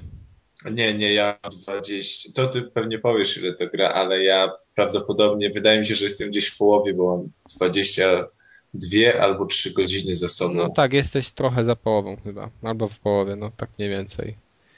W każdym razie to nie jest gra, więc sobie, jeżeli ktoś chce ją przejść, nie wiem, raz, bo tak się, bo to niby jest tych 20 zakończeń. Jeżeli ktoś chce ją przejść raz, to nie ma absolutnie sensu, bo nic zakończenie wam nie powie, które zdobędziecie. Nic. Żeby, ty, żeby dowiedzieć się o co chodzi w ogóle w tej grze, czyli Deusz tak w zasadzie jeszcze nic nie wie. No dokładnie. Tylko no, ma, ma tylko taki zarys, co tam się dzieje, ale nie zna żadnych rozwiązań. Je, jeżeli chcecie poznać rozwiązania całej historii, to musicie skończyć wszystkie zakończenia. One są wymagane. No też to jest wyjaśnione fabularnie, ale no nie będę tutaj się w to no, wdawał w szczegóły, żeby spoilować. W każdym razie to wszystko jest uargumentowane i sądzę, że to jest dobrze uargumentowane. A, a powiedz mi, jedno pytanko mam tylko. Tak. Jak jest z tą możliwością, no bo różne zakończenia wynikają z tak jakby rozwidleń w trakcie, tak? Tak. Masz tak, Jak jest z możliwością powtarzania? Znaczy zawsze musisz jechać od początku i Nie, nie, właśnie decyzję, nie. czy... Ty grałeś 999. Skończyłeś Tak. w ogóle chociaż jedno zrobić zakończenie? Nie. Jeszcze. No to nawet nie wiesz, no to w 999 musisz powtarzać. Po prostu musisz Znaczy powtarzać ja wiem, bo ja początku. pamiętam z twojej recenzji, że właśnie tam było trzeba każdy po kolei Tak. i, i tylko po przeklikiwać tekst. Tak, a Przeklikiwać tutaj, tekst. dokładnie, a tutaj jest to tak zrobione, że masz jakby, że, że masz taką drabinkę. I ta drabinka pokazuje ci, gdzie jesteś na mapie tej historii. I na przykład jesteś na mapie, wiesz, że pokazuje ci mapę historii taką, że powiedzmy wybrałeś jako kompana tam, no dajmy na to właśnie tak, Alice, czy Alice. I idziesz tą drabinką z Alice. I na przykład chcesz się cofnąć, żeby wybrać inną osobę jako kompana, to nie cofasz się do początku gry, tylko cofasz się do momentu tego wyboru. A, I, w no to, każdy, to i, i, I to możesz robić, wiesz, w każdej chwili możesz się Tak, przeskakiwać w każdej prze- chwili. Przez, przez, przez rzeczy, przez które już przeszedłeś. Tak, nie, nie musisz skończyć jednej ścieżki i dopiero zacząć następnej. Możesz sobie skończyć jakąś zagadkę na jednej ścieżce i zaraz przeskoczyć do następnej ścieżki. I tak sobie przechodzić sukcesywnie. Nie musisz, wiesz, jednego, jednym ciągiem tego robić. Więc to jest bardzo dobre, bardzo fajne i bardzo duże ułatwienie.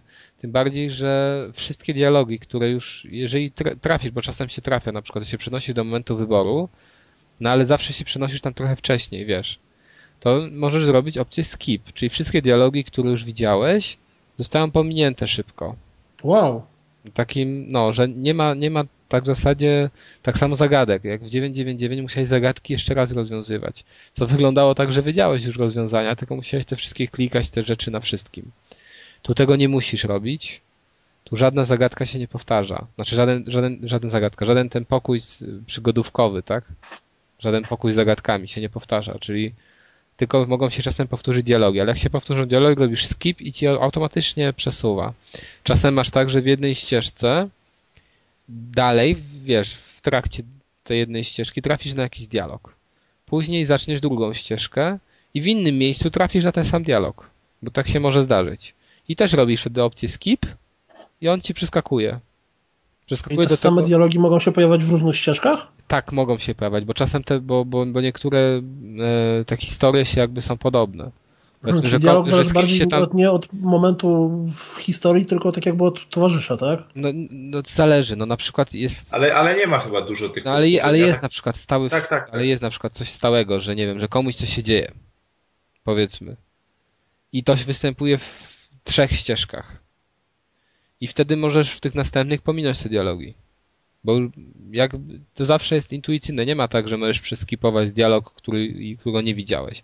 Po prostu ja na 3DS-ie masz takie przyciski, masz ikonkę odpowiedzialną za play. Jak naciśniesz dwa razy ten play, to wtedy robi skip. Jeżeli jest taka możliwość. Jeżeli nie ma, to nie ma. To po prostu tutaj ta funkcja jest nie, no, no nie wskakuje ci, bo jej nie ma. Więc to jest bardzo dobrze rozwiązane. Nie ma żadnych takich powtórek, że, że czujesz, że robisz drugi raz to samo, czy że słuchasz znowu tego dialogu. E, Jest tu też ten system loków, którego nie było w 999. Czyli powiedzmy wybierasz ścieżkę jakąś i jedziesz nią, no i ja w 999 dokończyłeś tę ścieżkę. No w jednym miejscu było coś takiego, że nie to jed, jeden raz, ale w tym jest e, w w Virtue jest to non-stop. Że jedziesz tą ścieżką i nagle pojawia ci się jakaś zagwozdka i ty nie wiesz jak ją rozwiązać. I masz napis ładnie lock i pokazuje ci ekran to be continued. I wtedy musisz zacząć inną ścieżkę. I rozwiązanie na tego loka może znajdziesz na tej innej ścieżce. Kiedyś w przyszłości. Albo na którejś, ale nie wiesz na której. No ale to, to teoretycznie rzecz biorąc możesz grać, grać, grać, grać, grać i nagle na przykład po 6 godzinach dochodzisz do momentu, w którym po prostu się kończy Tak, masz ten moment, tak, że nie masz szans iść dalej, musisz się cofnąć. E, tak, musisz się cofnąć. Czyli tak naprawdę y, to nie jest tak, że możesz tą grę przejść raz i koniec, tylko żeby przejść tą grę, musisz ją przejść parę razy. Może, możesz mieć szczęście i trafić na ścieżkę, która nie będzie zablokowana. Tak, możesz trafić na ścieżkę, która nie będzie zablokowana, ale przeważnie te ścieżki są takie, że one nie wprowadzają dużo do fabuły. Ale to jest też tak, że one są, że one się rozwidlają sukcesywnie. To znaczy, że na przykład jedno zakończenie od drugiego y, dzieli 30 tam, nie wiem, 15 minut. Więc wiesz, jeżeli na przykład zaczniesz y, Bo masz tak, masz rozwidlenie na samym początku, czyli wybierasz sobie kompana, z którym chcesz iść. Później masz kolejne rozwidlenia, gdy wybierasz na przykład Betray albo Ally. Później potem masz kolejne rozwidlenia, jak innych partnerów dobierasz sobie do następnych zagadek. I tych rozwidleń jest tam kilka podczas gry. I te zakończenia często są oddzielone od siebie bardzo, no tam mówię, z 15 minut. Więc y, no przeważnie te, które nie są zablokowane, to, moż, to nie wnoszą za dużo do fabuły. Dużo jest tam zablokowanych. No ale tutaj nie będziemy się w to wgłębiać, bo to jest skomplikowane i to jest tak, że można, może ktoś z Deuszem palnąć o co chodzi. Znaczy może Deusz nie do końca, ale ja bardziej mogę palnąć o co chodzi. Bo no ciężko o tym mówić, wiesz? Żeby, żeby nie zdradzić się, o co może biegać. I dlaczego to jest uzasadnione, a jest uzasadnione. I powiem dla tych, którzy grali w 999, to pewnych rzeczy można się domyślić i oni już będą z tym obeznani. Dlaczego tak się dzieje. E, no bo już w to grali i wiedzą. No ale ci, którzy nie grali, to dla nich to będzie zupełną nowością. I ja nie widziałem nigdy wcześniej takiej gry. Jak właśnie 999 i w tym wypadku ten Virtue. Jest drugą taką. Czy jeżeli ktoś nie grał w 999, to jest mała szansa, że w ogóle no, na początku będzie taki trochę zagubiony, nie będzie wiedział dlaczego, jak, o co chodzi, no.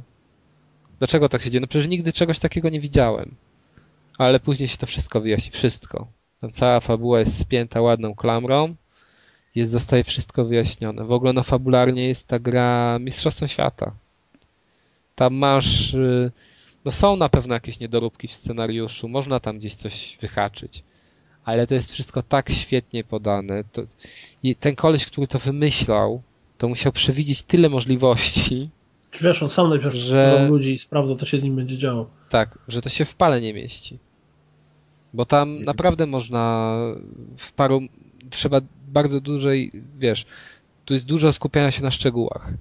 I on musiał naprawdę to do, dokładnie tę historię prześledzić, żeby mu się te szczegóły zgadzały bo no, no, no jest ich dużo i, i czasem jeden taki, jedna taka głupia pomyłka można, mogłaby wywołać u ciebie takie wrażenie, że no co tu, no wymyślił idiotyzm, bo tutaj to się nie zgadza, bo tutaj tam postać zrobiła to, a tu tak nie robi. A teraz powiedz mi, yy, gdyby ktoś nie miał Wity i nie miał 3DS-a, ale by tak strasznie był zafascynowany waszą recenzją, że postanowiłby to obejrzeć na YouTubie, znaczy, cię, to dużo by stracił? Ciężko w ogóle mówić o tym, mi się wydaje, Nie, no zakładając, nie, że ktoś nie, by zrobił dobra, okay, tak ty... super ale ja YouTube, rozumiem, że wiesz, rozdzieliłby to na ścieżki. Wiesz. Dobra, daj mi powiedzieć, tylko chodzi mi o to, że wydaje mi się, że ciężko tę, tę grę opowiedzieć tak, żeby zachęcić kogoś mega do, do zagrania. Ja takie mam wrażenie. Czy na przykład w recenzjach. Czy wiesz, recenzja, do... w której mówi, że jest super dobra fabuła, dla mnie jest wystarczającą zachętą. No tak, ale no chyba, że w ten deseń, bo wydaje mi się, że jak my o tym mówimy, to to nie brzmi atrakcyjnie. Ale no ciężko to, no wiesz, jakbym miał powiedzieć dlaczego to jest atrakcyjne, to bym musiał się skupić na fabule. A nie mogę tego zrobić. Znaczy jak... nie możesz w recenzji opowiedzieć o fabule, no jasne. Ale, ale nie, mogę, nie, nie ktoś... mogę nawet mechanizmu tego funkcjonującego tam opowiedzieć, który jest super i który jest genialny i którego nie ma nigdzie indziej. Nie mogę o nim nic powiedzieć, bo no to jest taki spoiler, że głowa boli. Trzeba to jest zaufać. Wiesz, jak ja po prostu kończyłem 999, to miałem normalnie opad szczeny co chwila. A tutaj jest pod koniec, no co, co moment masz opad szczeny. Wow, co jest? Co kurde? O, Naprawdę? I wiesz, i, i jak to pomyślisz sobie nad tym, to to ci wychodzi, że faktycznie tak mogło być. A nie tak, że wiesz, że ci coś walną i jak w Heavy Rainie. Jak mi walnęli rozwiązanie w Heavy Rainie, to ja bym po prostu taki mech, no co za bzdury. A tutaj y, tego nie ma. Tu jest to podane tak, że jest, że wiesz, że historia jest spójna. Jej problemem jest to, że jest końcówka taka, że wiesz, że wskazuje, że będzie następna część i mnie to irytuje trochę, bo ja wiem, że zapomnę, zanim przyjdzie, wiesz, kolejna część, ja zapomnę fabułę tej i będę musiał sobie przypominać jakoś tam. Natomiast sam wątek jest zakończony, ten główny. No ale, bo, bo odpowiedziałeś, że ciężko zachęcić kogoś yy, mówiąc o fabułę, ale już zakładając, że ktoś się zachęcił, to czy o, byłby w stanie no, obejrzeć to inaczej? Odpo- czy oglądając już odpowiadam no, na to pytanie na YouTubie, tak? Czy, czy, war, czy, czy można by to obejrzeć na YouTubie? Po pierwsze, tam masz gameplay w postaci tych elementów przygodówki i on jest bardzo fajny. Rozwiązywanie zagadek w tej grze jest naprawdę super. Więc to, to, to nie jest, to nie są elementy, które robisz e, i masz wrażenie, że je robisz na siłę, że oni to zrobili tylko po to, żeby cokolwiek wrzucić. Bo Ale jeszcze, jeszcze, jeszcze propos tego oglądania, byś, byś, wydaje mi się, że nie dałbyś rad. Jeśli sam tak, to, to oglądasz ciężko i sam, na YouTubie i, i, sam kontro, i sam się wracasz, korzystasz z tego drzewka, robisz te ścieżki, to sam ogarniasz, co robisz. A jeśli to oglądasz na YouTubie, to wydaje mi się, że, że ewidentnie by się pogubił, co teraz, jaka jest ścieżka fabularna. Tak, tak, tu, tu nawet... Nie, bo, mi, mi, chodzi o to, czy y, tym najmocniejszą rzeczą w tej grze jest fabuła i gameplay jest dodany na siłę, naciskanie guziczków, czy y, no tak no. naprawdę całość tworzy, bo już mi odpowiedziałeś, tak, ale mi tylko ale, i wyłącznie o to chodziło. Ale wiesz, ale tu nie chodzi, tu nie chodzi o to, bo tu nawet gdyby nie było tego gameplayu, w ogóle, gdyby go nie było, to ciężko by to było na YouTubie oglądać. Właśnie z tego względu, o którym Deusz mówił. Że znaczy nie, masz... ja to, to rozumiem, tylko mi po prostu chodziło tylko i wyłącznie o to, czy sama w sobie linia fabularna jest jedyną zachętą do tego, żeby w to nie, grać? Czy... Nie, nie, no, no, nie, no właśnie, no już od razu odpowiedziałeś w pierwszym zdaniu. Tak, zagadki są naprawdę dobre. A, ale mówię, to jest też tak, na przykład dla mnie, ja czasami mam tak, że na YouTubie coś tam włączy jakiś filmik, bo powiedzmy zapomnę czegoś z fabuły i chcę sobie przypomnieć tak tutaj znaleźć ten filmik, a później zakończyć, byłoby mega ciężko. Bo tu każdy może swoim torem rozwiązywać te zagadki, każdy może swoją ścieżką wybrać, każdy może w danym momencie powiedzieć tak albo inaczej, każdy może zdradzić albo y, się związać, znaczy albo zrobić LI i to jest to jest tak pogmatwane, że to ciężko w ogóle na YouTubie y, pokazać. I żeby się tak wczuć w to, to trzeba w to zagrać. W ogóle dla mnie ten tytuł to jest system seller, no, dla tych konsol. To są, no, to jest na pewno, to, to będą, jestem o tym 100% przekonany, że to będą tytuły, przynajmniej dla mnie, znaczy, że to będzie tytuł, przynajmniej dla mnie, jeden z tej pierwszej dziesiątki, czy pierwszej piątki tytułów najlepszych na te konsole przenośne, które są, czyli na 3DS-a i na PS Vita. No bo z tego względu nie ma, że nie ma takiej gry, że fabuła jest rewelacyjna, że jest to wszystko spójne, że te zagadki są dobre i właśnie nie, nie dodane na siłę, bo są fajnie przemyślane i są logiczne, są matematyczne. Jest y, duża różnorodność. Właśnie, bo w 999, z tego co pamiętam, na tyle ile grałem, mhm. Mm, to było trochę zagadek y, takich, nazwijmy to, korzystających z nauki o liczbach, tak? Jakieś tam właśnie... Z dziewiątką dużo. No, no. pomijając dziewiątką, ale były, nazwijmy to, matematyczne zagadki. Że potrzebowałeś mieć jakąś tam wiedzę trochę spoza tego, co wynikało z gry bezpośrednio. Znaczy inaczej, w grze były tutoriale dotyczące konkretnych... Y, no, no wiesz, słuchaj, tu też masz jak to powiedzieć, no, matematycznych Słuchaj, mechanizmów. Nie? Tu masz równania matematyczne. Jak ktoś nie zna kolejności równania, to nie rozwiąże tej zagadki. Albo nie potrafi sekundy na godzin przeliczyć. Sekundy na godzinę. Tak. Na przykład, bo no masz przykład, takie zagadki. Bo ja tam, ja tam miałem takie, że przeliczałem. Po prostu sobie, bo na 3D możesz, wiesz, możesz pisać. No więc ja sobie przeliczałem, robiłem sobie ten... Nie chciałem mi się po kalkulator sięgać i liczyłem. Czy w głowie na przykład obliczałem coś ale ten, ale jest tylko jeden duży minus, taki, na który się składają kilka wad, czyli po prostu ta gra technicznie leży. No, ona jest technicznie niezbyt ciekawa, to fakt. Ona jest pod względem, już pomijam to, pomijam grafikę. Nie no, grafika jest mega słaba, to powiedzmy no, bardzo. No, no, no tak, ale wiesz, to, to, ale można, wiesz, ale grafikę jakby można przeboleć ale kto? Ale jakby kto zatwierdził sterowanie w tej grze? Ale ty jak masz Vita, ogóle, ja nie wiem jak wygląda na Wicie. W ogóle wymyślił Witę i w ogóle to sterowanie ale... dotykowe, przewijanie tego wszystkiego, to jak to reaguje, jakie to ma opóźnienia przy dotykaniu, jak tu wszystko się ciężko po tych pomieszczeniach się porusza. Tak, to jest jak tak obraca się. Tak, to jest tak, ja, ja po prostu, ja bym tego, ja bym nie wpadł na to w ogóle. Wyszło, wyszło tyle przygodówek, że to można by było zrobić po prostu na 100 różnych sposobów i bym nie wpadł na taki, który jest po prostu najgorszym z możliwych. To jest najgorszy z możliwych. I to czasami aż tak irytuje, jak się dłużej gra, jeśli chce coś na przykład szybko zrobić, bo się wpadło na pomysł, a trzeba na przykład przejść w inne miejsce pokoju, gdzieś kliknąć i kilka sekund zajmuje ci zrobienie jakiejś głupiej czynności, kiedy ty wpadłeś na jakiś pomysł, to, to czasami potrafi ewidentnie zirytować mnie takie te. Tak, to na przykład e, błędy. jest mega wnerwiające. Ja pamiętam, że u nas Lex na forum dosyć duża dyskusja na temat tego tytułu się wiązała. Chyba Lex pisał o tym, że no, że na, na, na 3DS-ie to jest lepiej, bo, bo na Wicie to tam, żeby na przykład jak się, wiecie, jak podchodzi się do jakiegoś przedmiotu, to, to, to się zbliża ekran i wtedy w tym momencie my nie możemy poruszać się po pomieszczeniu, tylko jesteśmy jakby przy tym biurku. I żeby się oddalić od tego biurka, to na Wicie i na 3DS-ie trzeba nacisnąć strzałeczkę taką małą, która jest w dole ekranu. No Mhm. i, i Lex właśnie mówił, że tym paluchem to ciężko w to strzelić Tak. się, bo, ale wiesz co najlepsze że, że stylusem też. No, i, ale jest całe szczęście druga opcja, że przesuwasz palcem w dół, taką linię robiąc, i, albo stylusem w dół. Ja tylko z tego korzystałem, bo po prostu mnie to mega irytowało, bo zamiast nacisnąć na strzałkę, on, ten 3DS wychwycił, że ja nacisnąłem na ten przedmiot i znowu się opis przedmiotu pojawił. To, to, to, ja, to ja po 20 godzinach gry też się zorientowałem, że mogę się obracać po pomieszczeniach używając triggerów. I Tak? teraz, I teraz wykorzystuję tylko to, bo to przewijanie jest dla mnie.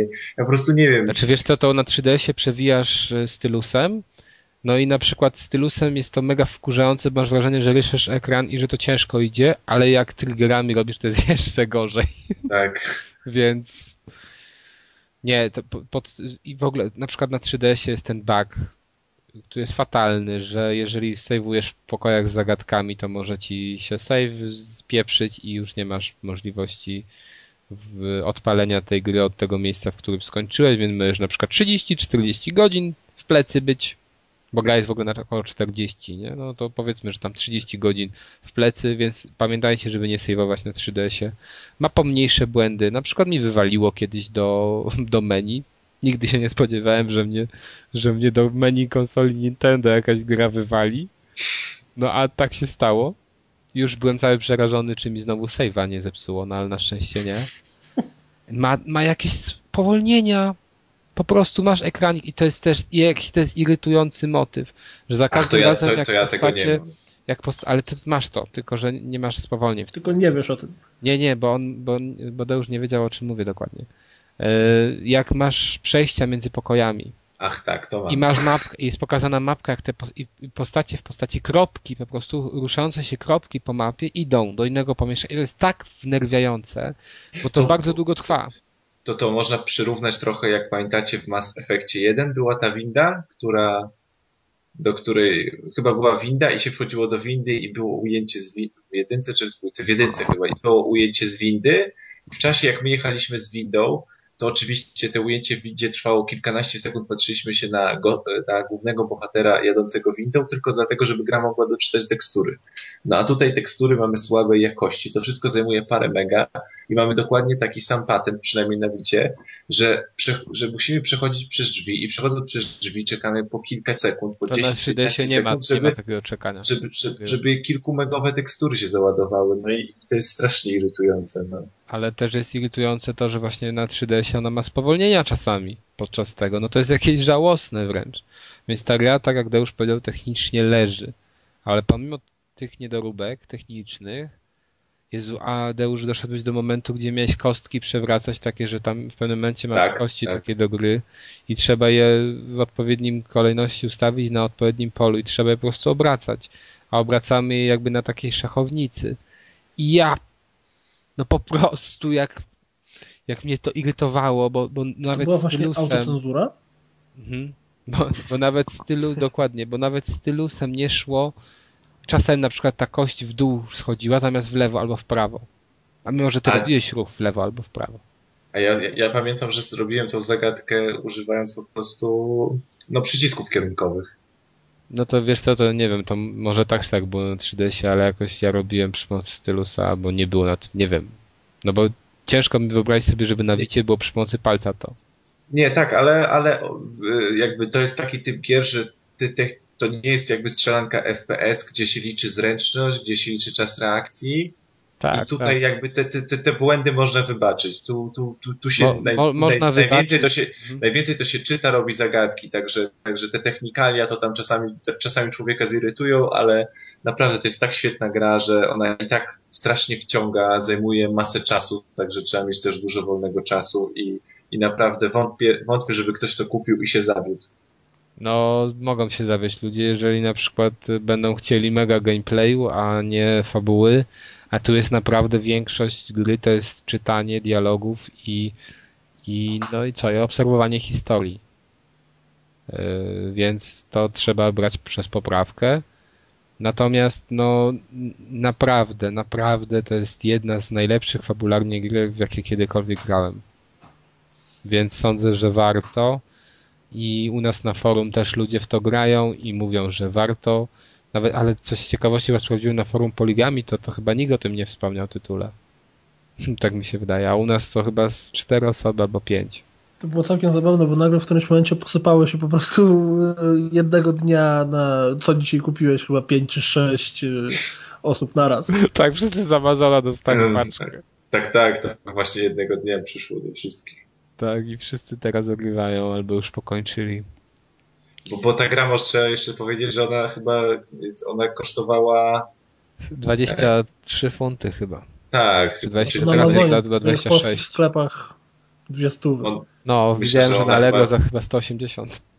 Interes czy, on, czy ona jest dostępna w ogóle? Bo myślałem, że może ona w ogóle nie jest dostępna. Na Allegro, no w polskich sklepach jest w ogóle? No właśnie dlatego wydaje mi się, że że chyba takie tytuły nie trafiają tak łatwo do polskich sklepów. Nie, no po pierwsze, no wiadomo, że trzeba brać tutaj poprawkę na to, że jednak trzeba znać angielski. Bo no, po prostu no, to jest gra polegająca na tym, że trzeba czytać, natomiast to nie jest taki chamski angielski. Tu nie ma, tu nie ma czegoś y, takiego, że ktoś z takim no, średnio dobrym rozumieniem nie zjarzy. No może niektóre takie tam techniczne rzeczy, jak później zaczynają walić o tym, jak to coś, ładunek wybuchowy jest zbudowany, bo, bo to, to tam było trochę cięższe, ale, ale generalnie jest to gra naprawdę dla ogarnięcia dla ludzi, którzy średnio, średnio dobrze znają angielski. Natomiast no wiadomo, jeżeli ktoś nie zna, no to w ogóle nie ma co się chwytać. Polecamy z plusem można. Oj, bo tak. świąte, świąteczny znak jakości. Tak, tylko że przy, przygotujcie się na to, że jak odpalicie tę grę, to wam minie 2-3 godziny i, i będziecie, nie wiem, kawałek dalej, a no a i jeszcze będziecie, będzie wam się wydawało, że minęła godzina albo pół. Bo to jest właśnie ten typ gry, od której się nie idzie oderwać i która się długo rozkręca, w sensie, znaczy długo rozwija, tak? Bo no 40 godzin, no to jednak. Jak książka.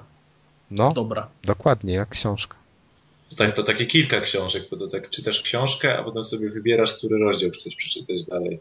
No to tak. jak ten, jak, e, jak ta książka się nazywała? Graf właśnie. Dobra. Właśnie, którą ja czytałem jak byłem za młody, bo ja nie zrozumiałem. Dobra, okej, okay. to co? Widzę, że Maciej tutaj wysiadł, no moment taki jest zafascynowany. Znaczy, Ale naprawdę wygląda na pewno jakieś zdjęcie ciekawe. pół godziny nie powiedział słowa, to jest niepodobne do niego. Przepraszam, to jest niekulturalne, ale ta gra mnie interesuje jak zeszłoroczny śnieg, więc sobie odpuściłem. Nie spróbowałeś, nie spróbowałeś nigdy, więc... Nie, nie spróbowałem was nawet słuchać. Nie, to widać, że jednak gra Bądźmy nie dla szczerzy. ciebie. To widać, no. że gra nie dla ciebie. To... Okej, okay, kończymy Zero Escape czy Last Reward. Jezu, ale w ogóle ten tytuł to po prostu ten, kto go wymyślił. Jak, ja nie wiedziałem, jaką ja grę kupiłem. Ale w ogóle, jak, jakbyś, jakbyś Tadeusz przetłumaczył? E... Virtuous, Virtuous Last Reward. No po prostu... Ja nie wiem, jakie to ma jeszcze odniesienie do fabuły, także... No właśnie ja też do końca nie wiem. Po No. Aha, bo ja się tak ciągle zastanawiałem, nawet jak grałem. No po prostu nie no, jakieś, ja nie wiem, nie. Straszne to jest i, i świetny tytuł miał 999. No a tutaj to nie rozumiem. No ale okej. Okay. Eee, kolejny tytuł, który dzisiaj omawiamy, to Unfinished Swan. Ach, tak bez suspensu żadnego od razu powiedziałeś, mogłeś coś opowiedzieć o łabędziach, czy łabędziach, o niedokończeniu, o artystycznych projektach, o ja kolejnej czy namówa. Ja mogę nie, nie mamy czasu. Ja mogę coś powiedzieć o łabędziach. O, suchar prowadzącego? Nie, no tak kiedyś czytałem taki było e, a propos w moim mieście rodzinnym był kiedyś taki artykuł chyba w Fakcie albo w Super Expressie, że w moim mieście rodzinnym e, bezdomni jedzą łabędzie. Taki wielki napis. Było, pamiętam. Coś takiego Ktoś było. znalazł niedokończonego łabędzia, tak? Ale wiesz, to w przyszłości, ale to w przyszłości będzie, będzie nazwane Ełk, miasto, miasto łabędzi. Tak. Tu zginął ostatni łabędź, został zjedzony przez Tomasza Z. No dobrze. Nie przez Tomasza Z, tylko przez Amadeusza Eł. I nie łabędzia. No. Smakował jak kurczak, powiedziała nam Teresa. Powiedziała nam Teresa, lat 50. Pomyliłam go z kurczakiem. Wracamy po krótkiej przerwie. Widocznie łabędzie się wnerwiły i pokombinowały coś z kablami. Bo no kaza rozłączyło. Przegryzły, bo łabędzie chyba takie zęby mają. Nie? Dokładnie. No to, no to Unfinished Swan.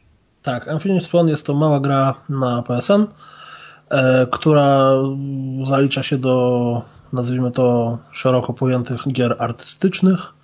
Jest na Mowa również i właśnie moim zdaniem Unfinished One jest e, dobrym przykładem gry na Mowa. No proszę, która... zobacz jak, jak, ty Piotrze dzisiaj masz rozstaw gier od e, alkoholowych po artystyczne. Tak, dokładnie, wiesz. No, coś A czym się różnią alkoholowe od artystycznych? właśnie. Od ilości alkoholu. Do artystycznych, to, czy znaczy od rodzaju alkoholu, bo do artystycznych to trzeba jakieś cięższe trunki. E, w słoiku. Dobrze. A więc Unfinished Swan to jest gra, która opowiada dwie historie. Historia pierwsza, taka nazwijmy to bazowa, mówi o chłopcu. W ogóle przyjemna gra dla dzieci, która zaczyna się od historii chłopca, któremu zmarła mama. No i ponieważ jego tata również nie żył, to chłopiec musiał trafić do sierocińca i jego mama była malarką ale żadnego obrazu nie dokończyła, więc do sierocińca pozwolono mu zabrać tylko jeden obraz. No i on właśnie wybrał sobie obraz e, niedokończonego e, ptaka, białego ze skrzydłami i z dziobem bez zębów. Przepadał za drobiem. tak, przepadał za drobiem. Ale ja dalej przeprowadzam, przepraszam, że ci przerwę, ale ciągle tak przeprowadzałem przez ostatnie 10 sekund proces myślowy, że ona, jego mama nie dokończyła żadnego obrazu, dlatego pozwolono mu zabrać jeden obraz. Nie, to nie miało żadnego sensu. Aha, aha, właśnie. Nie doszukuj. To, ci, dlatego, to dlatego z tym alkoholem, wiesz, to...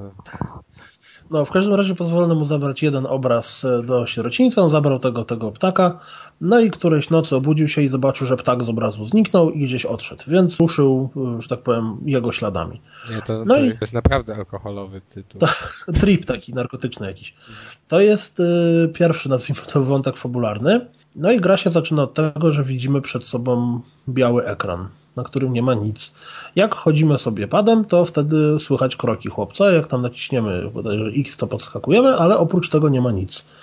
No i kiedy mówem mm, strzelimy w cudzysłowie, to wylatuje przed nas kulka z czarną farbą, która w momencie, w którym uderzy w jakąś ścianę, obiekt albo cokolwiek, to to oblewa farbą. No i gra zaczyna się od tego, że chodzimy, malujemy, znaczy plujemy tą, tą, tą farbą po ścianach, żeby znaleźć ścieżkę, którą idziemy w podróż za łabędziem w trakcie tego natrafiamy na tak jakby drugą warstwę fabularną, to znaczy znajdujemy gdzie niegdzie nagle na białej ścianie widać jedną literę. I kiedy trafimy w tą literę farbą, to ta, tak jakby ta litera zamienia się w stronę z jakiejś e, bajki dla dzieci i e, przyjemny głos pani narrator odczytuje nam opowieść o królu, który miał właśnie żył w krainie, bardzo lubił kolor biały, dlatego wszystko malował na biało, ale jego poddani się denerwowali, bo nic nie widzieli i się odbijali od ścian, więc zaczęli to malować na inny kolor. No generalnie to jest druga historia fabularna, mm, właśnie baśń o królu, który miał e, taki magiczny pędzel. To taki zabieg filmowy. Tak, tak jakby tak. Co jest ciekawe, to w pewien sposób one są powiązane. Co okazuje się na końcu. Eee, no i ta gra jest bardzo fajna, natomiast jest bardzo krótka, a kosztuje bardzo dużo. To jest właściwie najlepsza istniejąca recenzja. To jest bardzo, dla mnie to jest bardzo podobny motyw jak z Journey. To jest coś, w co bardzo zagrać, naprawdę jest to interesujące przeżycie, mm, ale za te pieniądze to jest kompletna pomyłka. Ja rozumiem, że to może wynikać z tego, że oni sobie policzyli, że mało osób to kupi i że jednak czas pracy, którą musieli władować w zrobienie tej gry, jakoś mógłby się zwrócić. Ale jeżeli komukolwiek miałbym polecać tę grę, to bym polecał zawsze i z czystym sumieniem, pod warunkiem, że będzie kosztowała połowę tego, co kosztuje teraz. Bo ja ją kupiłem, z tego co pamiętam, nie wiem, chyba za 47 zł. I to jest naprawdę za dużo, bo ta gra starcza na jakieś 3 godziny, Jeden wieczór. Ja któregoś wieczoru po prostu tym odpaliłem i jakieś trzy godziny później mm, oglądałem już zakończenie historii. Wow. Co jest również pozytywne, to to, że jest pełna polska wersja językowa i jest zrobiona bardzo fajnie, bo ta pani narrator, która czyta, mm, czyta dosłownie tak, jak możemy sobie wyobrazić czytanie bajki. Czyli właśnie taki ciepły, spokojny głos, który, który ładnie wszystko akcentuje i bardzo, bardzo przyjemnie wygląda. Czy to jest idealny tytuł na wyprzedaż? Tak, to jest idealny tytuł na wyprzedaż, ale z drugiej strony to jest moim zdaniem tytuł, z którym naprawdę bardzo warto się zapoznać, bo e, to ten pierwszy etap polega na tym, że malujemy sobie farbą po ścianach, natomiast w drugim etapie tak naprawdę ta, ta, ta bazowa oś rozgrywki zupełnie inaczej, czyli nie mamy czarnej farby, tylko mamy kulki z wodą i polewamy, mm, e, jakby to powiedzieć, podlewamy rośliny, które obrastają takie pnącze ściany i dzięki temu możemy sobie potem chodzić. W trzecim etapie jest jeszcze inaczej, w czwartym etapie jest jeszcze inaczej. Czyli tak naprawdę są takie jakby cztery mm, e, poziomy, które są podzielone na jakieś tam krótsze, krótsze momenty i w każdym jest wykorzystany inny motyw e, sterowania i wykorzystywania tego sterowania. Ja nie wiem, czy to no. można nazwać grą logiczną, czy, czy platformówką. To jest taki. Wiecie, no ona, ona, ona nie jest absolutnie żadnym wyzwaniem. To, to po prostu grasz sobie tak, tak kompletnie z, z marszu. No, ja nie wiem, ja się chyba przez całą grę ani razu nie zaciąłem, nie, nie, nie zastanawiałem się, co teraz mam zrobić, gdzie mam iść, bo to cały czas jasno i wyraźnie pokazuje. Są jakieś takie zagadki przestrzenne, że musisz się zastanowić, y, jak obrócić most, żeby przejść na drugą stronę, albo na przykład e, co zrobić, żeby to pnącze tam gdzieś urosło. No ale to jest na tyle proste, że, że to po prostu przechodzi się z marszu. I mówię, jak człowiek do tego usiądzie, to trzy godziny później jest się na końcu tej historii. Historia jest fajna, mo motyw połączenia tej, tej historii tego chłopca z, tym, z tą, tą drugą baśnią też jest całkiem fajnie zrobiony, mi to się bardzo podobało. I naprawdę warto, warto, warto, warto, warto, warto, warto w to zagrać. Tylko niestety chyba nie za taką cenę, chyba że ktoś ma luźne 47 zł i nie do końca wie, co z nim zrobić. Pełny portfel. Znaczy, nie ubywa mu z portfela. To, to dla filantropa. Tak, dla filantropa i dla milionera to kasy. Ale czy, ale czy, ale czy dla Playboya jeszcze? A, tak. To zawsze idzie w parze, to nie jest tak, że... Czy to, mówię, to jest ten sam przypadek, który był w Journey, czyli to jest naprawdę fajna rzecz, fajna, znaczy, no kurde, nawet ciężko powiedzieć, że gra. Fajne, um, fajne życie, tak bym to powiedział, bardzo jakoś tak e, podniośle, górnolotnie. Bo to, to wiesz, no, to jakichś wielkich emocji przy tym nie odczuwasz, ale przyjemnie się spędza te trzy godziny. Naprawdę bardzo, bardzo przyjemnie. Sterowanie jest absolutnie ok, te, te zagadki nijak nie przeszkadzają. Mm, strzelanie farbą, wodą, czy tam te rzeczy, które się później robi, też są spoko. E, trochę żal, że to jest takie krótkie, bo gdyby to trwało 6 godzin, to myślę, że też bym się wcale tym nie znudził. No przez to, że ten, ten motyw mm, na każdym etapie jest tylko i wyłącznie jakby jeden główny motyw, czyli tu strzelamy farbą, tu strzelamy wodą, to on nie ma szans, żeby się to znudził. Jest wizualnie w kilku momentach całkiem przyjemnie. Ten, ten sam efekt, kiedy się ją włącza i masz po prostu biały ekran i nic nie widzisz, tylko słyszysz kroki, robi bardzo ciekawe wrażenie. Jest kilka takich zagadek wykorzystujących przestrzeń, to znaczy masz tak jakby pomieszczenie, do, do którego są z jednej strony drzwi, z drugiej strony drzwi. Jeżeli wchodzisz przez te jedne drzwi i wyjdziesz drugimi, to znowu wchodzisz pierwszymi. Czyli to jest tak jakby jak w portalu, tak? Mamy zapętlone e, zapętlony pokój i trzeba po prostu tam wymyślić, co zrobić, żeby wyjść gdzie indziej. Hmm. Jest trochę znajdziek, bo są balony kolorowe, które są rozmieszczane po pomieszczeniach i można je... je Wiesz, mnie, mnie znajdźki to tak interesują, jak nie wiem, ten śnieg, co leżał na dworze. Wiesz, one, one przedłużają odrobinkę y, no, ten czas, który możesz spędzić z tą grą, bo za te znajdźki odblokowujesz sobie jakieś tam, nazwijmy to, dodatki. No nic, no ale mówisz, że to jest coś fajnego, no tylko, że to... Ja nie rozumiem, dlaczego takie gry wychodzą za tak poważną kasę. Znaczy ja tego nie rozumiem. Jest ja. Nie rozumiem ceny, y, odniesienia ceny tej gry z na przykład, nie wiem, odniesienia Tokyo Jungle, które tam chyba kosztowało na wejściu od razu mniej. Bo Tokyo Jungle chyba nie kosztowało to 47, tylko 36, bo to ten, ten... Yy, ale trzy, ono chyba kosztowało 47, tylko że w plusie myśmy mieli po 36. No ale to nawet jeżeli kosztowałoby tyle samo, to jednak Tokyo Jungle to było dużo, dużo dłuższa gra, dająca, du... znaczy to było dużo bardziej gra, tak? Mhm. Miało kolorowe tekstury. nie, no animowane tutaj też modele. Masz, tutaj też masz animowane modele i kolorowe tekstury, ale no moim zdaniem to jest jednak za drogo. Tak samo jak Journey, mi się strasznie podobało Journey, to było to też niesamowite przeżycie i, i, i każdemu polecam, żeby się z tym zapoznał. To jednak wydawanie tych 47 zł to jest troszkę za dużo moim zdaniem. Czyli jeżeli pojawi się to na jakiejś przecenie, nie ma nawet się co zastanawiać, natychmiast warto to kupić. Moim zdaniem za 36 już bym się nie zastanawiał, bo te 3 godziny cię, tak jak pójście do kina, tak?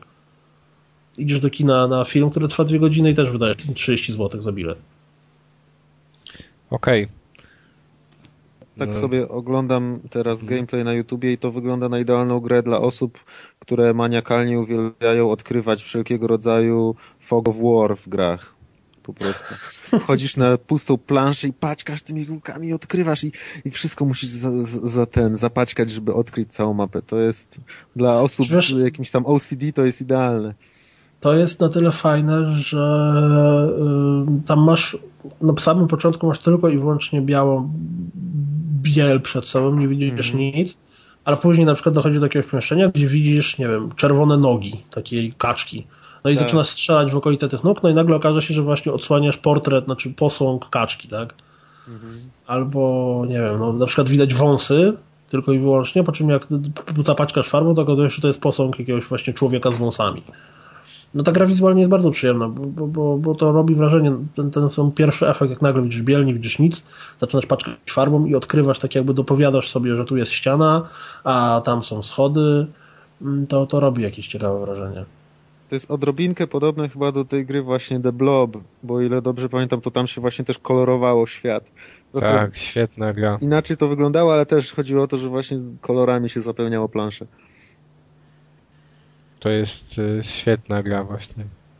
Tyle, że no jednak w innej stylistyce trochę. No, no tak, Blob tak. był, wiesz, Blob był platformówką, a to jest... Y, tak, ty grałeś w Bloba? Tak, grałem, grałem. Ja z Blobem się wiąże moja straszna historia bo y, Aha, wiem, miałem do wyboru Bloba i miałem do wyboru Batmana, tego, tego Arkham City. No i, i po graniu w dwie godziny w Batmana przerzuciłem się na Bloba i katowałem cały weekend po prostu masterując każdą planszę 100% wszystkich znajdziek, wszystkiego, wszystkiego, wszystkiego. Dotarłem chyba do przedostatniego etapu i mi save padł. No, no. I nie byłem już w stanie później znowu. Ale ta gra jest tak fajna, że ją musisz robić każdy etap na 100%. Tak, no po prostu czujesz ciśnienie, że musisz, bo, inna, bo, bo ona jest za fajna, żeby tego nie robić. Ma strasznie fajny klimat. No ale to, to tak trochę inny, boczny temat. Mhm, a, wró okay. a wróciłeś potem do tego Batmana? Tak, no wtedy nie miałem wyboru. Jak padł mi save, to byłem już na tyle zirytowany, że wróciłem do Batmana i, i zacząłem grać Batmana, który po jakichś 6 godzinach okazał się w miarę okej. Okay. Okej. Okay. Trzy Dobra. gry w, w 5 minut. Far Cry 3. No, Far Cry 3 to jest gra, która od pierwszej minuty okazuje być ok. A nawet, że krapem. A nawet lepiej. Krapem, no, no jak ktoś gra... Ale fa, fa, fabuła daje radę, to powiedz. O, fabuła daje radę, no, no. Ale fabuła no. daje radę, jak się grało na przykład w Far Cry'a dwójkę i się porównuje trójkę do dwójki, to o, to tak, to zdecydowanie. Znaczy to, dobra, teraz serio, sarkazm czy nie? W porównaniu do Far Cry'a dwójki to serio, a w porównaniu znaczy, do wiesz, innych bo... FPS-ów to w sumie też serio, bo jest po prostu bardzo fajnie prowadzona.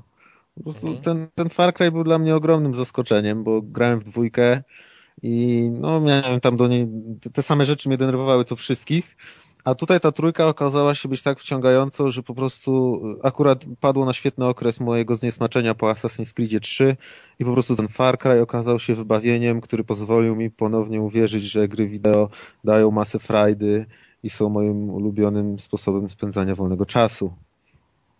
No Far Cry 3 jest no, jak świetny. No. powiedziane. No, no właśnie. Far Cry 3 jest super, Far Cry 3 super wygląda, grałem na y, PC-cie, działa bardzo dobrze, na czym? Ale działa jak na fajnie konsoli. powiedziałeś, grałem na PC-cie. Na, na, PC, na PC-cie, nie mówcie nikomu. Myślę, że może zetnie i wiesz. Tak. Yy, wygląda bardzo fajnie. No, nie wiem, nie wiem o czym tu mówić. W sumie miałem od niego przerwę taką, bo musiałem się niestety z nim rozstać na jakiś tydzień, więc nie jestem takiego świeżo poganiu, ale mam super wspomnienia, już się nie mogę doczekać, aż do niego wrócę. Fabuła jest super prowadzona, są fajne postacie. Yy, I... No właśnie, bo ten motyw z tymi, z tymi tam przestępcami, z tymi dialogami, to była rewelacja. To była rewelacja i tego jest sporo w grze, chociaż tak naprawdę myślałem, bo tam często był ten taki szalony doktor pokazywany od grzybów. Myślałem, że on będzie taką postacią, do której się będzie często wracać i będzie takim jakby, nie wiem, czymś w rodzaju głównego zleceniodawcy czy coś. A okazało się, że on po prostu jest tam jednym z NPC-ów wielu, można tak powiedzieć, więc to nie kręci się wszystko tak bardzo wokół niego. No ale są fajne postacie, fajne, yy, fajnie są zagrane, są yy, tak naprawdę, ja wiem, tak można przywiązać, sprawiają wrażenie takich żywych. Każdy jest w miarę charakterystyczny i ten Was, główny Szajbus z Irokezem, ten doktor są y, przyjaciele, typowi amerykańscy nastolatkowie, których tam się ratuje. I oni też są fajnie zagrani. Y, I, I to, co mi się podoba w tej grze, to po prostu y, to, jak sobie można w nią grać. Znaczy, to jest tak jak poprzednie Far Cry, to jest taki sandbox. Zaczynamy na jednym małym kawałku wyspy, którego powoli odsłaniamy. Odsłaniamy właśnie Fog of War'a, czyli tą mgłę wojny, w taki sposób, y, że wchodzimy na takie wieże radiowe, maszty radiowe i tam y, włączamy radyjko i ono nam y, oświetla kawałek wyspy. I ku mojej wielkiej radości, bo ja uwielbiam sandboxy, okazało się, że teren, który na początku gry wydawał mi się ogromny, jak tam ze dwie wieże odsłoniłem, okazało się, że to jest tylko jeden kawałek jednej z dwóch wysp, których, mm, po których można szaleć, no więc tereny są gigantyczne, a przy tym są fajnie Y, zaprojektowane, bo nie ma się wrażenia, że to jest po prostu jakiś generator terenu to robił i że po prostu kazali zrobić dwie wielkie wyspy, powiedzmy 100 km kwadratowych, pyk i to jest zrobione. Tylko tam są różne fajne, charakterystyczne punkty, których jest mnóstwo i które nawiązują do różnych takich, powiedzmy, y, jak to powiedzieć, takich y, klisz popkulturalnych, typu na przykład wielki rozbity tankowiec, który jest teraz bazą Y, właśnie piratów, albo na przykład jakieś starożytne jaskinie, albo stare japońskie bunkry, albo jakaś tam willa, czy coś takiego. Więc jest dużo takich terenów, które y, sprawiają, że nie czujesz się po prostu jakbyś biegał po prostu trzy godziny przez tą samą dżunglę i na każdym krańcu mapy ona wygląda tak samo. Mhm. Więc to jest bardzo fajnie zrobione. A, kolejna super rzecz, to jest to, co mnie denerwowało zazwyczaj w takich grach, y, które się dzieją w dżunglach. Y, to był problem z widocznością. Znaczy, ja nigdy nie byłem pewien, czy ci przeciwnicy mnie widzą, albo nagle oni mnie dostrzegali, zaczynali do mnie strzelać, a ja ich nie widziałem. To było nawet w Far Cry 2 też, czasem w y, Crysisie, bo dobrze, bodajże też takie miałem problemy. Tutaj to jest bardzo fajnie pomyślane, ten system działa, pojawiają się takie wskaźniki przy celowniku, które się jakby zapełniają w miarę tego, jak e, przeciwnicy nas tam dostrzegą. I jeśli szybko się schowamy, ten e, wskaźnik się zmniejsza, ten przeciwnik tam trochę patrzy w naszą stronę, coś tam pokrzykuje i przestaje nas szukać. Ale to jest pierwsza gra, w której po prostu to działało, gdzie ja biegłem, widziałem, że ktoś mnie tam zauważa, wtedy kucałem, e, mogłem się przemknąć czy coś i miałem kontrolę nad tym, gdzie kto mnie widzi, po prostu ja się mogłem skradać, mogłem y, obejść tam jakiś powiedzmy obóz od tyłu, wkraść się od tyłu, najfajniej się wkrada od tyłu, to wiadomo. Y, I y, po prostu... To jaki był podtekst? Czy nie? A to nie wiem. To już do twojej interpretacji zostawiam. Tak, właśnie. W każdym razie, no nie ma czegoś takiego, że padają nagle strzały znikąd i po prostu zabija cię coś, co było w krzakach i nawet nie wiesz, gdzie to jest i, i, i cię to tylko denerwuje. Więc to naprawdę e, uprzyjemnia rozgrywkę i sprawia, że właśnie strzelanie w buszu i w pełnym gąszczu traf jest naprawdę przyjemne, bo można się widać po prostu, że możesz się schować i jesteś pewien, że cię tutaj przeciwnik nie zauważy, jak siedzisz na przykład właśnie w krzaku. E, jeszcze jedną rzeczą, która mnie naprawdę zaskoczyła, to były elementy takie, w których takie przygodowe. Ja to gdzieś tam w komentarzu pod recenzją bodajże napisałem, że byłem zdziwiony, że istnieją takie misje, gdzie na przykład mamy znaleźć jakiś tam artefakt. Ktoś nam daje zlecenie, my idziemy go szukać i okazuje się, że to jest tak naprawdę powiedzmy 15-minutowy y, taki etap, w którym w ogóle nie strzelamy, tylko to wygląda bardziej jak Tomb Raider 1 z widoku FPP. Albo dla młodszych graczy y, ten Uncharted z widoku FPP, o, tylko bez strzelania. Czyli po prostu jest to zwiedzanie, przekradanie się przez jakieś y, ruiny y, starożytne, jakieś japońskie, czy nie wiem, chyba japońskie, podziemne i to jest naprawdę super zrealizowane. Są fajne tam skryptowane akcje typu ucieczka przed walącym się sufitem albo coś tam podobnego. Mhm. I działa to bardzo dobrze ze względu na to, że jest świetnie zrobione sterowanie. Nie wiem jak jest na konsoli, chociaż w sumie grałem na padzie, no to jest tak samo e, na konsoli. E, po prostu to, czuć... mnie zastanawia, jak można w strzelankę grając na PC grać na padzie. No tak samo jak na konsoli wtedy grasz, nie? No tak, ale nie no, bez porównania zdecydowanie lepiej się gra a zresztą, dobra, każdy powie, że zaraz mi ktoś no, walnie, że napadzie się gra No właśnie, no to kto jak woli, to trochę jest inaczej, ale... Nie do przeskoczenia. No je, działa to autolokowanie na, na przeciwnikach i ten, więc gra się tak jak w każdą inną strzelankę na konsoli, ale w każdym razie chodzi o to, że po prostu bardzo dobrze y, czuć postać, czuć jej ciężar, y, czuć jej jakby przyspieszenie, to jak ona chodzi i dzięki temu świetnie się porusza y, w tym środowisku. Y, są bardzo fajne animacje, jest bardzo dużo animacji takich, gdzie widać ręce albo nogi. Czyli wszystkie te rzeczy typu przeskakiwanie przez murek, to jest na modłę na przykład Battlefielda trójki bodajże, bo tam też było coś takiego, że było widać te, jak się przerzuca te nogi nad tym murkiem czy coś. Jest masa takich animacji, kiedy się wspinamy, widać te ręce. Czasem jest jakiś, na przykład jakiś dalszy skok, to y, jest animacja, jak tam już prawie, prawie spadamy, osypu, osypuje się nam ziemia z pomiędzy palców, kamyki lecą, a on tam w ostatniej chwili się łapie i podciąga jest masa animacji przy tych egzekucjach specjalnych przeciwników, gdzie się można kogoś podkraść i go dźgnąć nożem w gardło, albo mu wyrwać pistolet i go zastrzelić i jeszcze kogoś obok niego zastrzelić, albo coś, więc tego jest masa.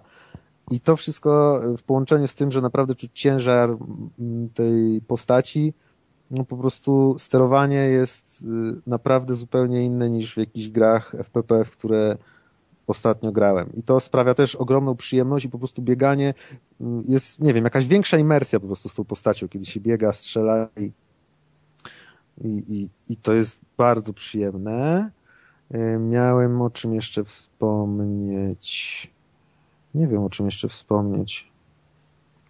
To się ba bardzo fajnie się w to gra po prostu. Jest masa znajdziek, Y, masa jakichś tam poukrywanych y, znajdziek typu jakieś stare listy albo tam jakieś skarby, jakieś skrzynie. No, no można po prostu chodzić i zbierać tak jak ja to robiłem, jak y, zamiast zagłębiać się w jakieś fabularne zadania, to po prostu zacząłem nagle biegać, szukać po wyspie tych masztów, na które się mogłem wspiąć, żeby odsłonić kolejne kawałki mapy, potem biegać, znajdywać jakieś poukrywane skarby, są jakieś tam nawet y, powiedzmy statki pozatapiane w morzu, które też można eksplorować. Y, co tam Czyli, jeszcze? Aha, to, a ty nie skończyłeś jeszcze tego? Nie, jestem, odkryłem drugą wyspę i gdybym robił misje fabularne, to bym pewnie skończył, ale po prostu biegam. Nie, bo chciałem zapytać, wiesz, czy to jest długie? Czy to jest długie?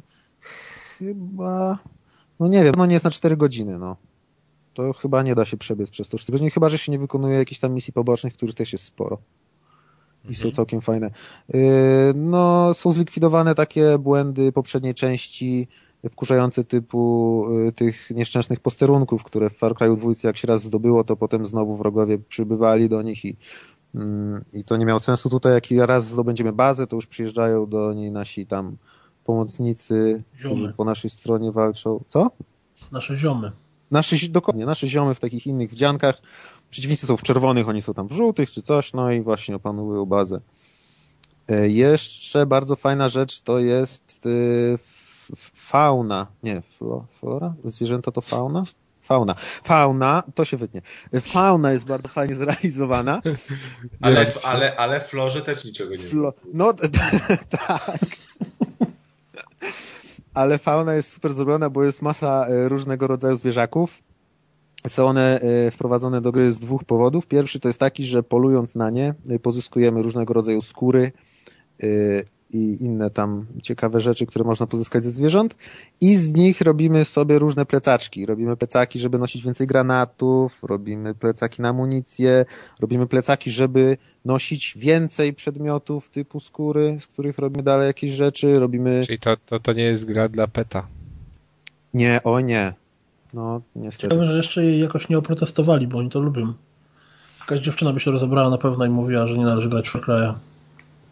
No. To na pewno będzie news na niezgranych, jak się jakaś dziewczyna rozbierze z tym Tak, news Może zaproponujemy Nie przejdzie bez echa. Konkurs dla słuchaczek podcastu.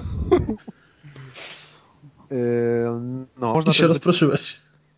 Tak, tak, już teraz się nie skupię. Można zbierać roślinki, tak samo jak yy, na przykład w jakiś tam, gdzie tam zbieraliśmy roślinki? W Skyrimie chyba? No nieważne, można zbierać roślinki. W Skyrimie to wiesz, to wszystko było. O, no tak, można zbierać roślinki. roślinki. Samo życie. zbierać roślinki i robić z nich różne tam e, apteczki albo substancje, które na przykład pozwalają nam widzieć zwierzęta, żeby było na nie łatwiej polować, albo substancje, które zwiększają naszą efektywność bojową. Takie rzeczy, więc tak naprawdę dużo jest takiego e, trochę, jak to się, craftingu. O, craftingu jest sporo. Jak na No, trochę coś takiego, no masz substancje, dzięki którym lepiej sobie radzisz, no to... Mhm. Można, no jest taka substancja, która właśnie po, pomaga wstrzymywać oddech pod wodą i to na, naprawdę długo. Y, jak patrzyłem, jakie tam można przepłynąć odległości pod wodą, no to jestem pod wrażeniem. E, a druga bardzo fajna rzecz, która jest związana ze zwierzętami, to jest to, że są wyposażone w całkiem niezłą sztuczną inteligencję, y, która y, potrafi urozmaicić rozgrywkę w ten sposób, że te zwierzaki po całej wyspie biegają sobie losowo, y, przy czym są takie wyznaczone miejsca, w których na przykład tu częściej występują psidingo, a tutaj legwany, a tu coś tam innego i te zwierzaki mm, są zazwyczaj głodne, jeśli są mięsożerne. Są też roślinożerne. Ale te mięsożerne można na przykład y, w pewien ciekawy y, sposób, ciekawy, co tam? A, kamieniem się rzucało, tak. Można, można y, rzucić kamykiem, wtedy przeciwnik na przykład lub zwierzę usłyszy ten kamyk, zaczyna w jego kierunku i można na przykład naprowadzić tygrysa na bazę przeciwnika i tygrys y, samodzielnie potrafi y, kilku przeciwników zjeść, zanim go zdążył dobić. E, tak samo e, bardzo śmieszne rzeczy dzieją się, kiedy znajdujemy bazę i chcemy ją przejąć po cichu, bo e, jeśli przeciwnicy nas nie zauważą, to dostajemy więcej punktów doświadczenia, które możemy wydać na różne umiejętności, bla, bla, bla. W każdym razie niektórzy przeciwnicy, nie wiem czemu, trzymają w bazach zamknięte w klatkach z patyków różne niebezpieczne zwierzęta, typu właśnie kilka psów dingo lub tygrys, lub niedźwiedź, bardzo efektywny jest niedźwiedź bojowo, I wystarczy, że strzelimy w taką klatkę, na przykład ze snajperki wyciszonej, stojąc na wzgórzu. Y, ta klatka się rozpada, niedźwiedź lub tygrys wybiega, zjada wszystko, co jest w okolicy, baza jest przejęta. Bardzo fajnie to wygląda, sprawia ogromną frajdę patrzenie, jak y, ci biedni piraci po prostu panikują, krzyczą, strzelają i umierają rozrywani przez misia. A może być tak, że ty się tam skradasz do tej bazy, coś próbujesz zrobić, a tu nagle coś cię gryzie w plecy?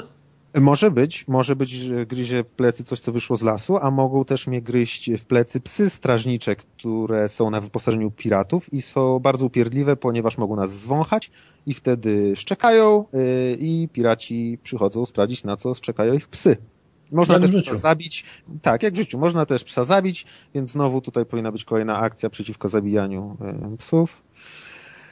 Yy, no, no widzicie, no dużo tego jest tak naprawdę to pewnie jeszcze połowy nie wymieniłem, bo już zapomniałem. Hmm. E, ale no, no, no jest dużo i dla osób takich jak ja, które lubią po prostu sandboxy, lubią sobie do nich wskoczyć i pobiegać tak bez sensu y, i pomarnować trochę czasu, to Far Cry jest idealny. Są bardzo fajne widoki, jest cykl pór dnia i nocy.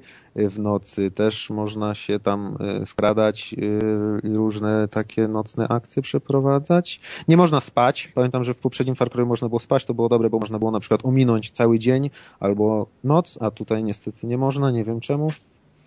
E, są pojazdy, prowadzą się całkiem fajnie, są lotnie. Można się szybko dostawać do zdobytych jakby już baz taki rodzaj szybkiego transportu, że nie trzeba dymać na piechotę. Hmm, co jeszcze? Nie wiem. Warto, tak? Jednym słowem. Ba, ba, bardzo. Można. Warto Można. Jak, jak, jak, jak ktoś nie chce grać w Zero Escape Virtual Last Reward, to może się w Far Cry odnać. Tak, jak ktoś nie chce w grę, wiesz, dekady grać. Grę, grę dekady? W, w VGA co innego było powiedziane.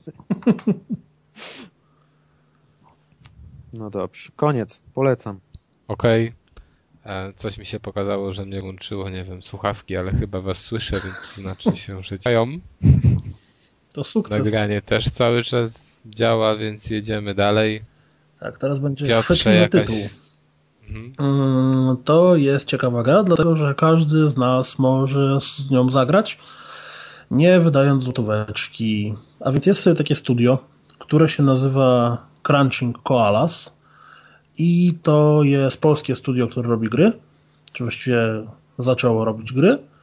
E, ono się składa z ludzi, którzy byli w, firmie, która się nazywa Shinra.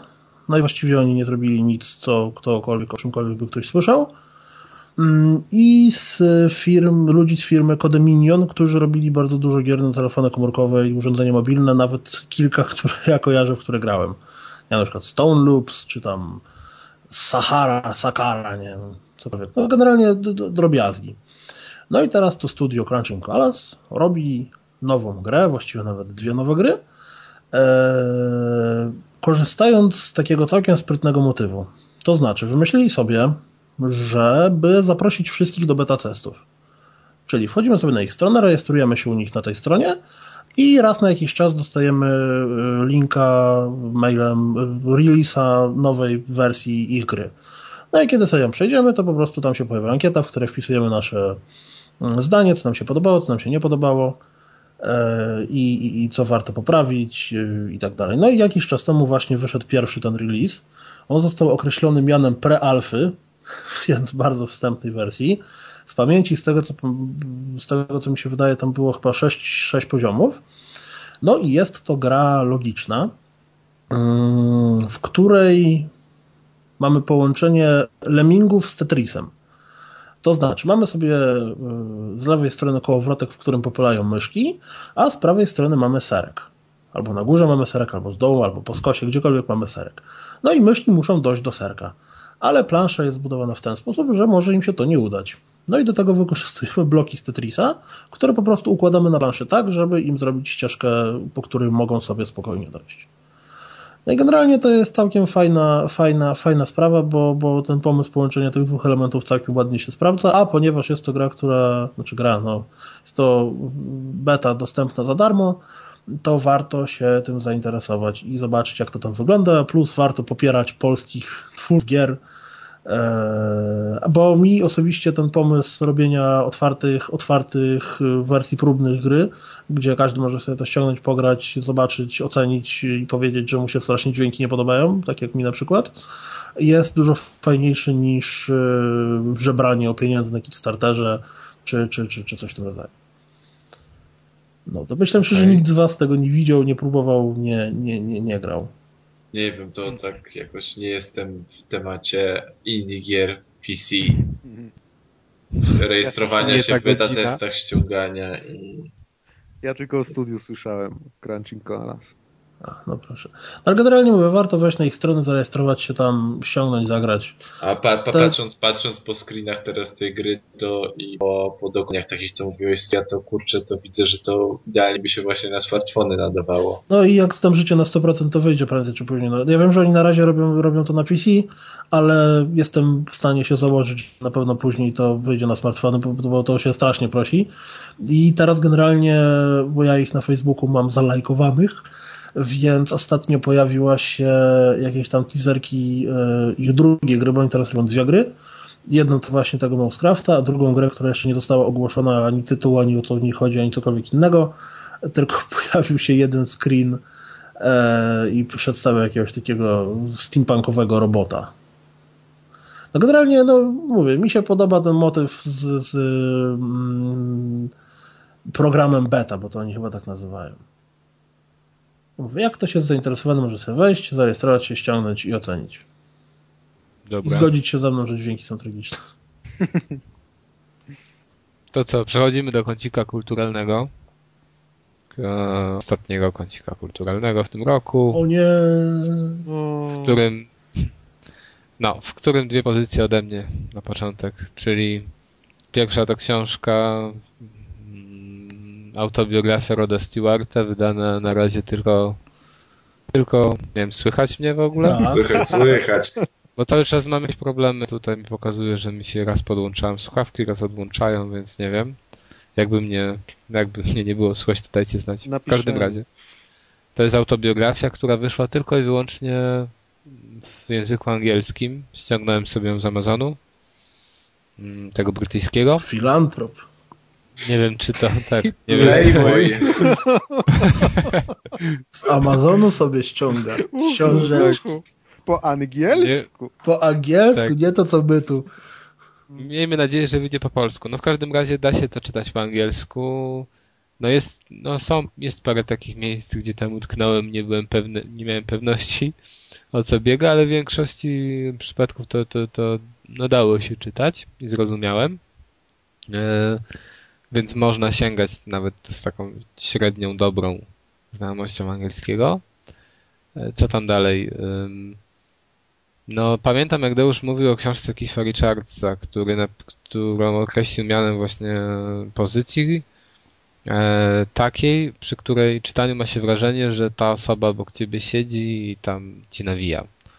I że tam nie było właśnie jakby dużo wtrąceń takich od e, osoby, która to publikuje, że jakby to ten Keith faktycznie spisywał te swoje rzeczy. Nie, czu, nie walił. ghostwritera. Tak, właśnie.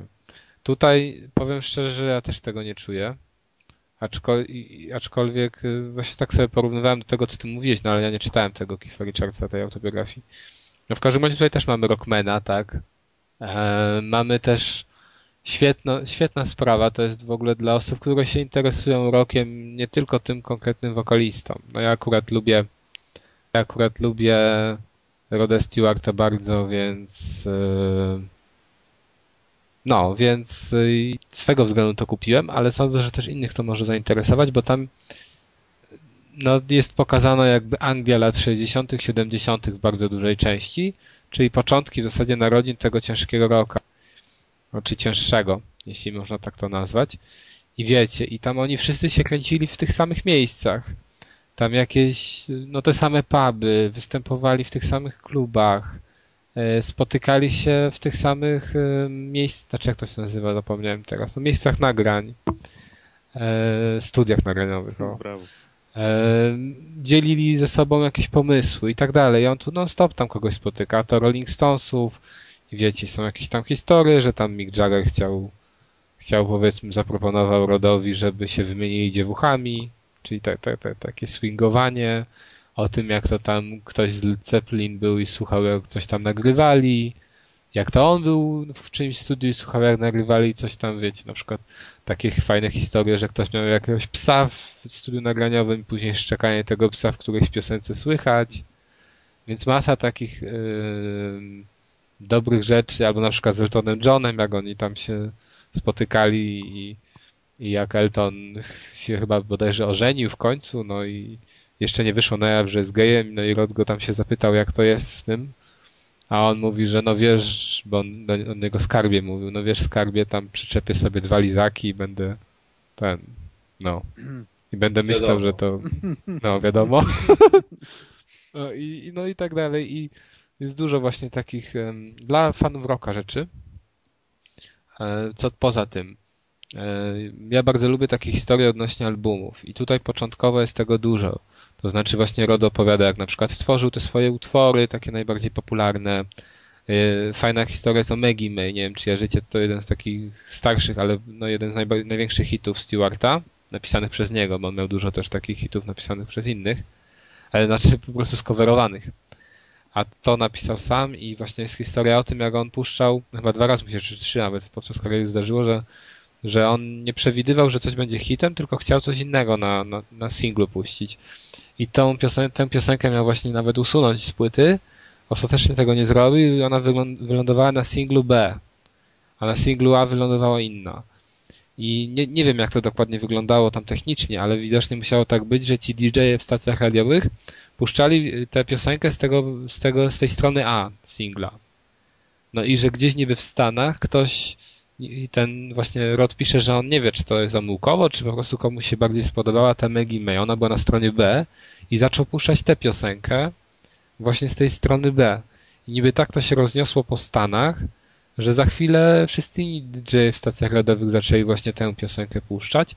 Później w UK i nawet poszły petycje do wytwórni, żeby zmienili singla i zastąpili właśnie e, tę piosenkę ze strony A tą Maggie May. E, ja no mówię, bardzo lubię takie historie. Są też fajne rzeczy, no bo wiadomo, że tam to, to życie rockmana jest ciekawe, tak, pod względem imprez i, i, i zabaw różnych. No i są też historie, jak na przykład spotykał Janis Joplin, jak był tam z Ronnie Woodem, czyli też z osobą z Rolling Stonesów, ale bardzo dobrym znajomym Roda i kimś, kto występował z nim w The Faces. No w każdym razie jak byli w hotelu chyba właśnie z Ronnie i była Janis Joplin i tam jak ich goniła żeby, no i tu Rod dokładnie tam mówi, żeby ich no wyru, wiecie co dalej. I, i jak Jimmy'ego Hendrixa poznał. Później jak miał takiego asystenta, znaczy nie asystenta, tylko takiego technicznego od gitary. No i tam wiadomo, że każdy ćpał na tych koncertach. No to mówił, że jak tam jego zespół tam ćpał, to ten był taki numerant, ten techniczny, że na przykład y, oni mieli działki takie, wiecie, że na moment tam schodzili ze sceny, powiedzmy, że ktoś tam grał solówkę na perkusji, reszta schodziła ze sceny i tam mieli te działki takie oddzielone tej koki czy jakiegoś innego narkotyku i po prostu walił to na, na, na ten, ten, ten techniczny, te działki jakby tak walił na um, taśmę klejącą. I oni później jak to chcieli wąchać, to po prostu nie mogli, bo to było już przyklejone. E, no i, i gdyby ta książka zawierała same takie ciekawostki, to byłoby super. Natomiast tutaj jest też dużo takiego życia prywatnego, tak, no to jest autobiografia jednak, ale mam wrażenie, że to czasami jest tego za... Jak gdzieś tam na Amazonie czytałem jakąś recenzję, to, to ktoś napisał, że to jest książka o tym, jak się rodu ganiał za blondynkami. I, i trochę w tym prawdy jest, bo on naprawdę dużo, dużą część książki poświęcił tych, tym swoim związkom, co jest z jednej strony ciekawe, ale z drugiej strony to się odbiło kosztem właśnie muzyki samej w sobie, bo o ile na początku w większości, w większości przypadków on się skupia na muzyce i tych pierwszych albumach i je tam w miarę dokładnie opisuje, tak później z, pomija niektóre swoje wydawnictwa i, i, i no, większą uwagę skupia na, tych, na tym swoim życiu rodzinnym. E, jest też dużo też takich dygresji, na przykład dotyczących jego zainteresowań, powiedzmy futbolu, e, czyli tam o, o, o Celticu, Glasgow, jeżeli ktoś lubi, to jest tutaj dużo miejsca temu poświęcono. O tym, jak on jakieś tam modele lubi, tak, na, znaczy takie budować, wiecie, takie modele mm, kolejek. Ale on znowu mówi, że to nie chodzi mu o kolejki, tylko o te tam samo budownictwo. Czyli te budynki i, i cała ta otoczka tego modelarstwa. E, no bardzo dużo ciekawostek. Jeżeli ktoś jest fanem Stewarta, to jak najbardziej polecam jeżeli ktoś nie jest fanem, ale lubi właśnie rocka i lubi sobie poczytać o początkach, jak to, jak to się rodziło, jak były te fascynacje Beatlesami, jak e, różne subkultury typu modzi e, byli e, popularni wtedy w Anglii, to ja polecam, bo to jest ciekawa lektura, no i jest naprawdę dużo takich śmiesznych, zabawnych historii z życia rockmenów, więc polecam. Hmm. Tylko bierzcie przez poprawkę, że no tutaj troszkę on, wydaje mi się, przesadził z tymi wątkami dotyczącymi życia rodzinnego. I to się odbiło kosztem muzyki. No ale jak, nie może być nic jak się idealnego. Jak playboyem, filantropem, to wiesz. Dokładnie. Hmm. No. Sam wiesz ale najlepiej, on, nie? Ale on to naprawdę był playboyem. Po prostu tam no stop jakąś blondynę. Kosił zboże, można powiedzieć. Taki rolnik. tak. Szedł, szedł, szedł równo z kombajnem. Tak. Same te, wiesz, te, te dobre zboża kosił. No. Nawet masz fotki. Jak orał, to od razu odwracał skibę, można powiedzieć. No. Dobra, już skończmy. To teraz coś z zupełnie innej beczki. Ciekawy temat. Tak, zupełnie innej beczki, czyli płyta Roda Stewarta. Brawo! najnowsza. I to jak ma Rod w zwyczaju, czyli chyba 15 lat nie nagrał żadnej nowej swojej piosenki. Tutaj zmienił to, bo nagrał jedną swoją. Czyli nie składanka. Tyle, że to jest. Hmm? Nie jest to składanka. Tyle, że to, to jest Aha. składanka. To jest składanka z hitów świątecznych plus jedna piosenka Stewarta. Piosenka się nazywa Merry Christmas Baby. Ale czy hity świąteczne są chociaż jego, czy tylko jest jedna jego piosenka? Mówię, jedna jego A piosenka. jednej. No jedna jego piosenka i ona się nazywa tak jak album cały, czyli Merry Christmas Baby. Eee, a tam masz same, no poz- pozostałe piosenki to są po prostu em, znane wszystkim nam e, piosenki świąteczne amerykańskie plus Cicha Noc i, i taka, z której ja nie znałem, chyba Free, Free Kings się nazywa, nie znałem tego, to taka bardziej kolenda jest, a bardzo ładna. No i teraz, no tam wiecie, Let It Snow, Winter Wonderland, Tak na czasie. E, No, tak na czacie, na, na czacie, tak na czacie. No a ja jakoś mnie w tym roku naprawdę święta kręcą, więc e, tym bardziej mi ta płyta podpasowała. E, Po, powiem tak, że na początku to się zawiodłem, tak, bo ona jest w klimacie tych takich e, dokonań Stewarta z The Great American Songbook. Jarzycie pewnie te wydawnictwa, bo to no takie stare amerykańskie piosenki em, w stylu jazzu, które Stewart nagrywał przez ostatnie 10 lat i to jest coś w tym stylu. Dlatego gro tych piosenek jest w wolnym tempie podana i na przykład I- jak to Wish e, of White Christmas, jak to jest ta piosenka? Dream of White Christmas chyba to się A nazywa. nie po prostu White Christmas? A może White Christmas? Dobra, nie, nie pamiętam, bo ja tak zawsze mam, że z tymi tytułami świątecznymi to tam jarzę, wiesz, z linijek tekstu, a nie, a nie sam tytuł.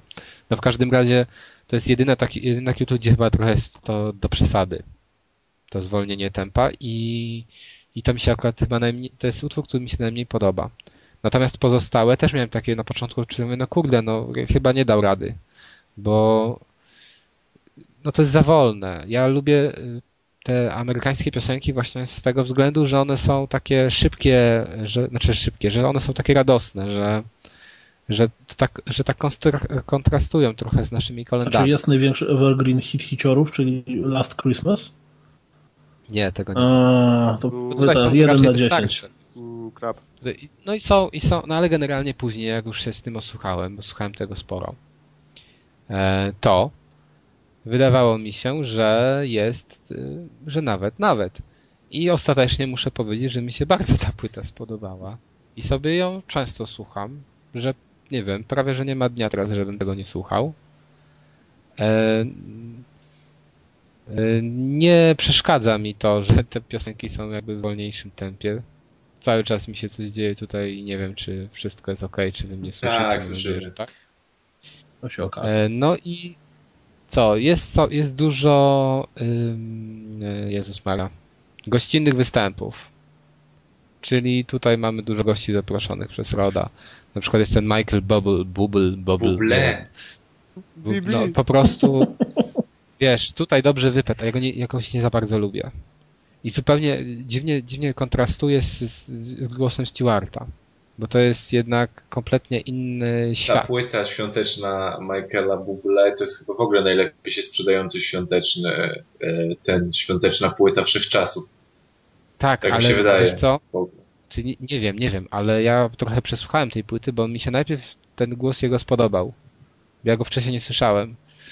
Później mi się ten głos, jak usłyszałem go właśnie na tej płycie Stewarta spodobał, przesłuchałem sobie gdzieś tam na YouTubie i o ile na początku było ok, Boże, co się tu dzieje z tym? O ile na początku było ok, No i zniknął. I teraz Tak, cię tylko- słychać. Tylko powiedział, co się dzieje z tym. A co najgorsze, to już się pewnie nie nagrywa. Nie wiem, no właśnie, bo on jest przegnięty ze Skype'em ten program. No. Nie masz produkować teraz. dobra, już jest ok O, na no. pewno. Żyjemy... Czy, nie wiem, ja wie, dobra, nieważne. W każdym razie przesłuchałem tego Michaela Buble, Buble. I e, o ile na początku wydawało mi się ok, to później już mnie to tak zirytowało. To jest jedna, z, jedna chyba z tych postaci w muzyce, których słuchasz i na początku ci wpadają w ucho ich piosenki, a nagle później ich nie trawisz. I ja chyba z nim tak mam. że po prostu na dłużej to no nie trawię tego. On jest dla mnie tak mega przesłodzony. I no nie wiem, ale z tym Stewartem akurat ten, te, to, to jego wykonanie jednej z piosenek jest, e, no, wydaje mi się, całkiem w porządku.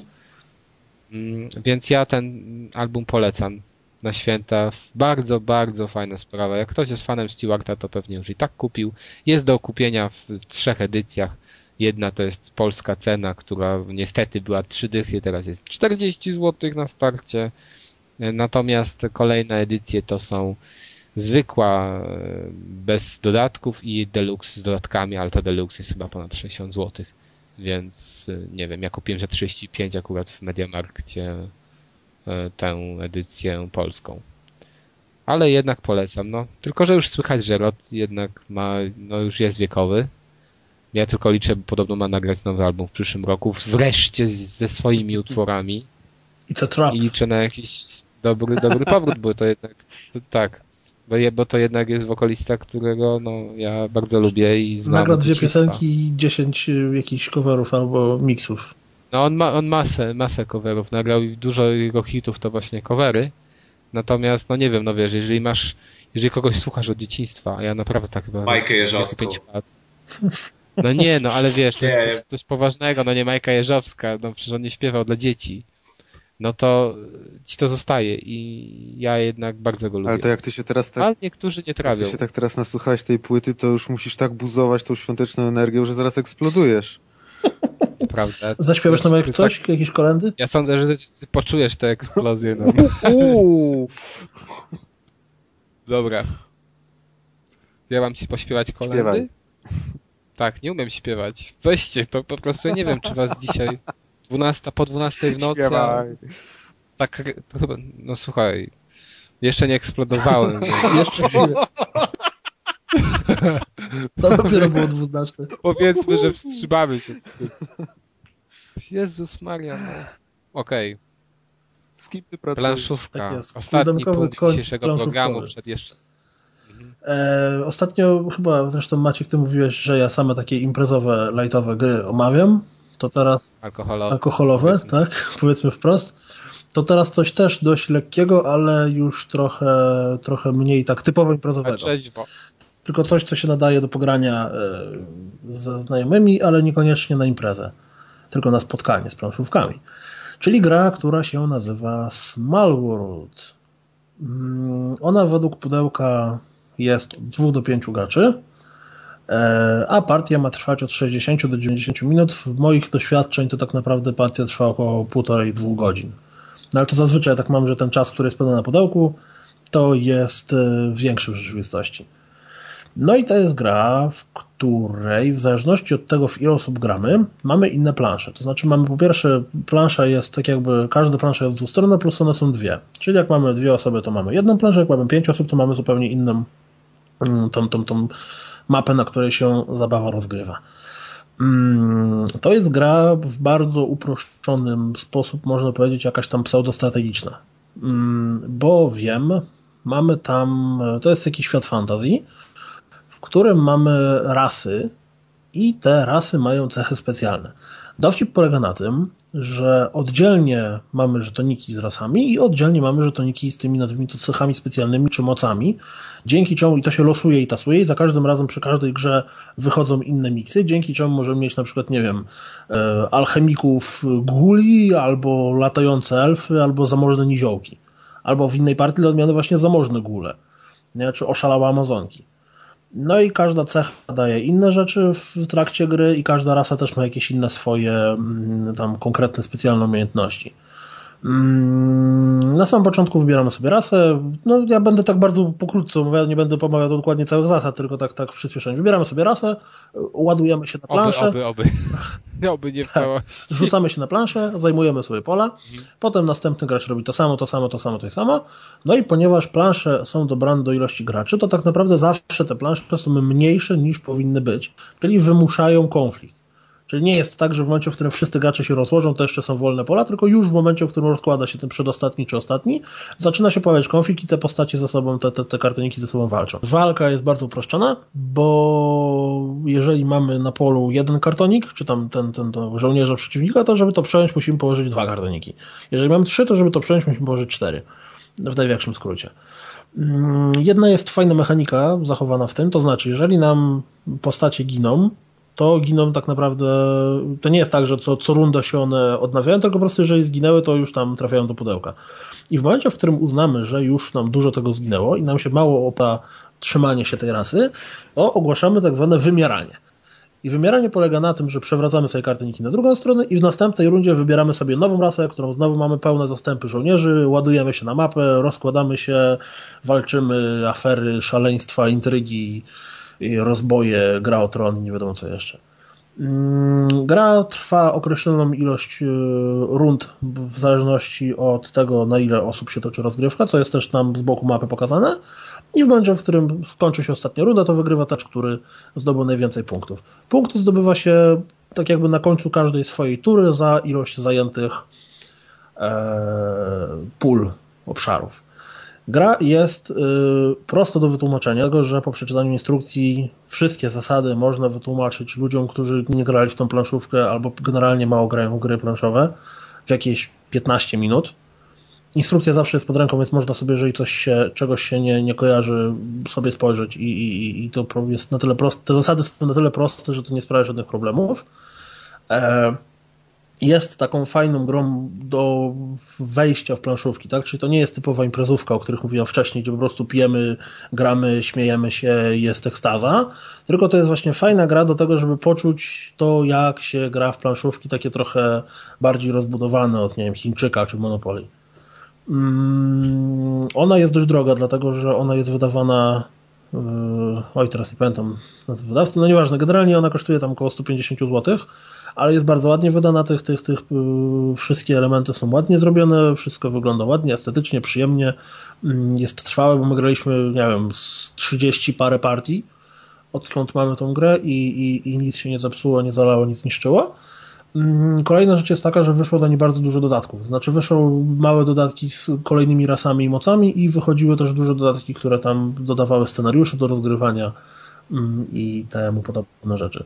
Generalnie bardzo fajna sprawa, warto się z tym zapoznać. Jeżeli masz jakichś znajomych, którzy średnio grają w planszówki, to to się idealnie nadaje, żeby z nimi pograć w planszówki, bo łatwe zasady, łatwe do wytłumaczenia, a rozgrywka sama w sobie w trakcie wymusza konflikt między graczami, tak? Czyli to nie mamy tak, że każdy robi sobie i są straszne nudy, tylko ponieważ te plansze są dopasowane do ilości graczy, to musi być cały czas konflikt, musi być kombinowanie, zastanawianie się, planowanie, jak jeszcze teraz już tą małą brasę ogłosić wymarcie, czy poczekać jeszcze turę, czy tu kogoś zaatakować, czy tam spróbować skorzystać z umiejętności specjalnej mm, i tak dalej. Generalnie polecam, warto kupić na święta, dla rodziców, namówić ich, żeby pograć. Brzmi, brzmi ciekawie. Bardzo mi się no. podobało e, że stwierdzenie, że jak jednostka, że jednostka umiera i ląduje do pudełka. To jest takie życiowe bardzo. A poza tym tak, gra... plastikowe pudełko. A to już, no tak. A poza tym, jeśli gra ma oszalałe Amazonki, no to musi być warta.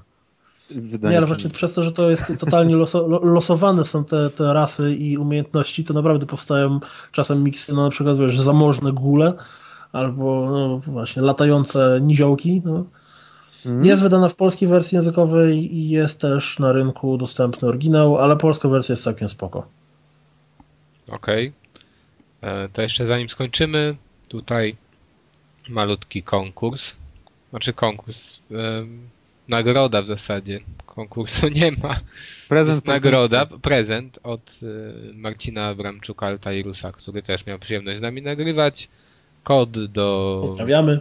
wykorzystania na Gogu, pozdrawiamy. I ten kod jest bodajże na Free Space 2, na Messiah i na Fallouta.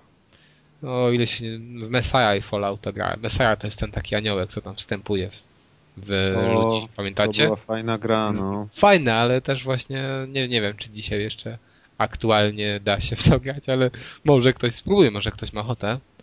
W każdym razie taki kod jest do wzięcia. Kto pierwszy napisze nam komentarz pod tym odcinkiem że chce taki kod otrzymać, ten go otrzyma. Przypominam, Tajne, to jest tajne hasło chce kod. Tak. Ale wiesz co, nie, nie wpisuj o tym w rozpisce, ani w, w, w tekście pod odcinkiem, to zobaczymy, czy ktokolwiek przesłał do końca. Ja przesłuchałem. No to już przyznaj się, wykorzystałeś kod na pewno. Ja już gram. tak. Czyli recenzja w następnym odcinku Messiah. Okej.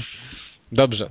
To co? To wszystkiego najlepszego wypada życzyć wszystkim naszym słuchaczom na święta. To jest ostatni odcinek w tym roku. Smacznego karpia. Tak.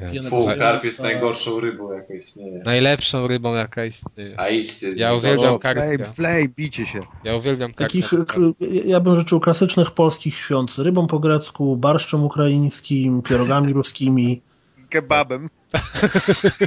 Ej, Kebab jest dobry na wszystko. ej ale, się nie, z dewolajami.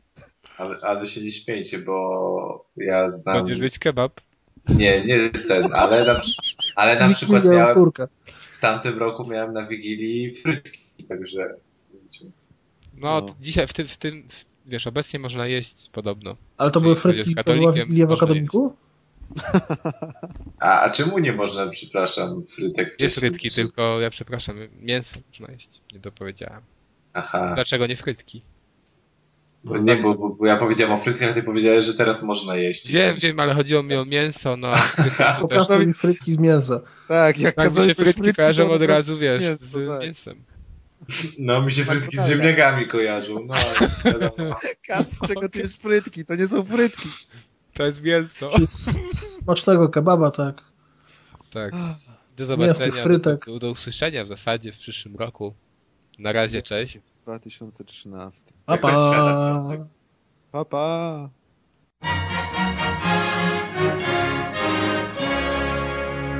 Deck the halls with boughs of holly, fa la la la la la la la la. Tis the season to be jolly, fa la la la la la la la la. Don we now our gay apparel, fa la la la la la la la la. Troll the ancient Yuletide carol, fa la la la la la la la la.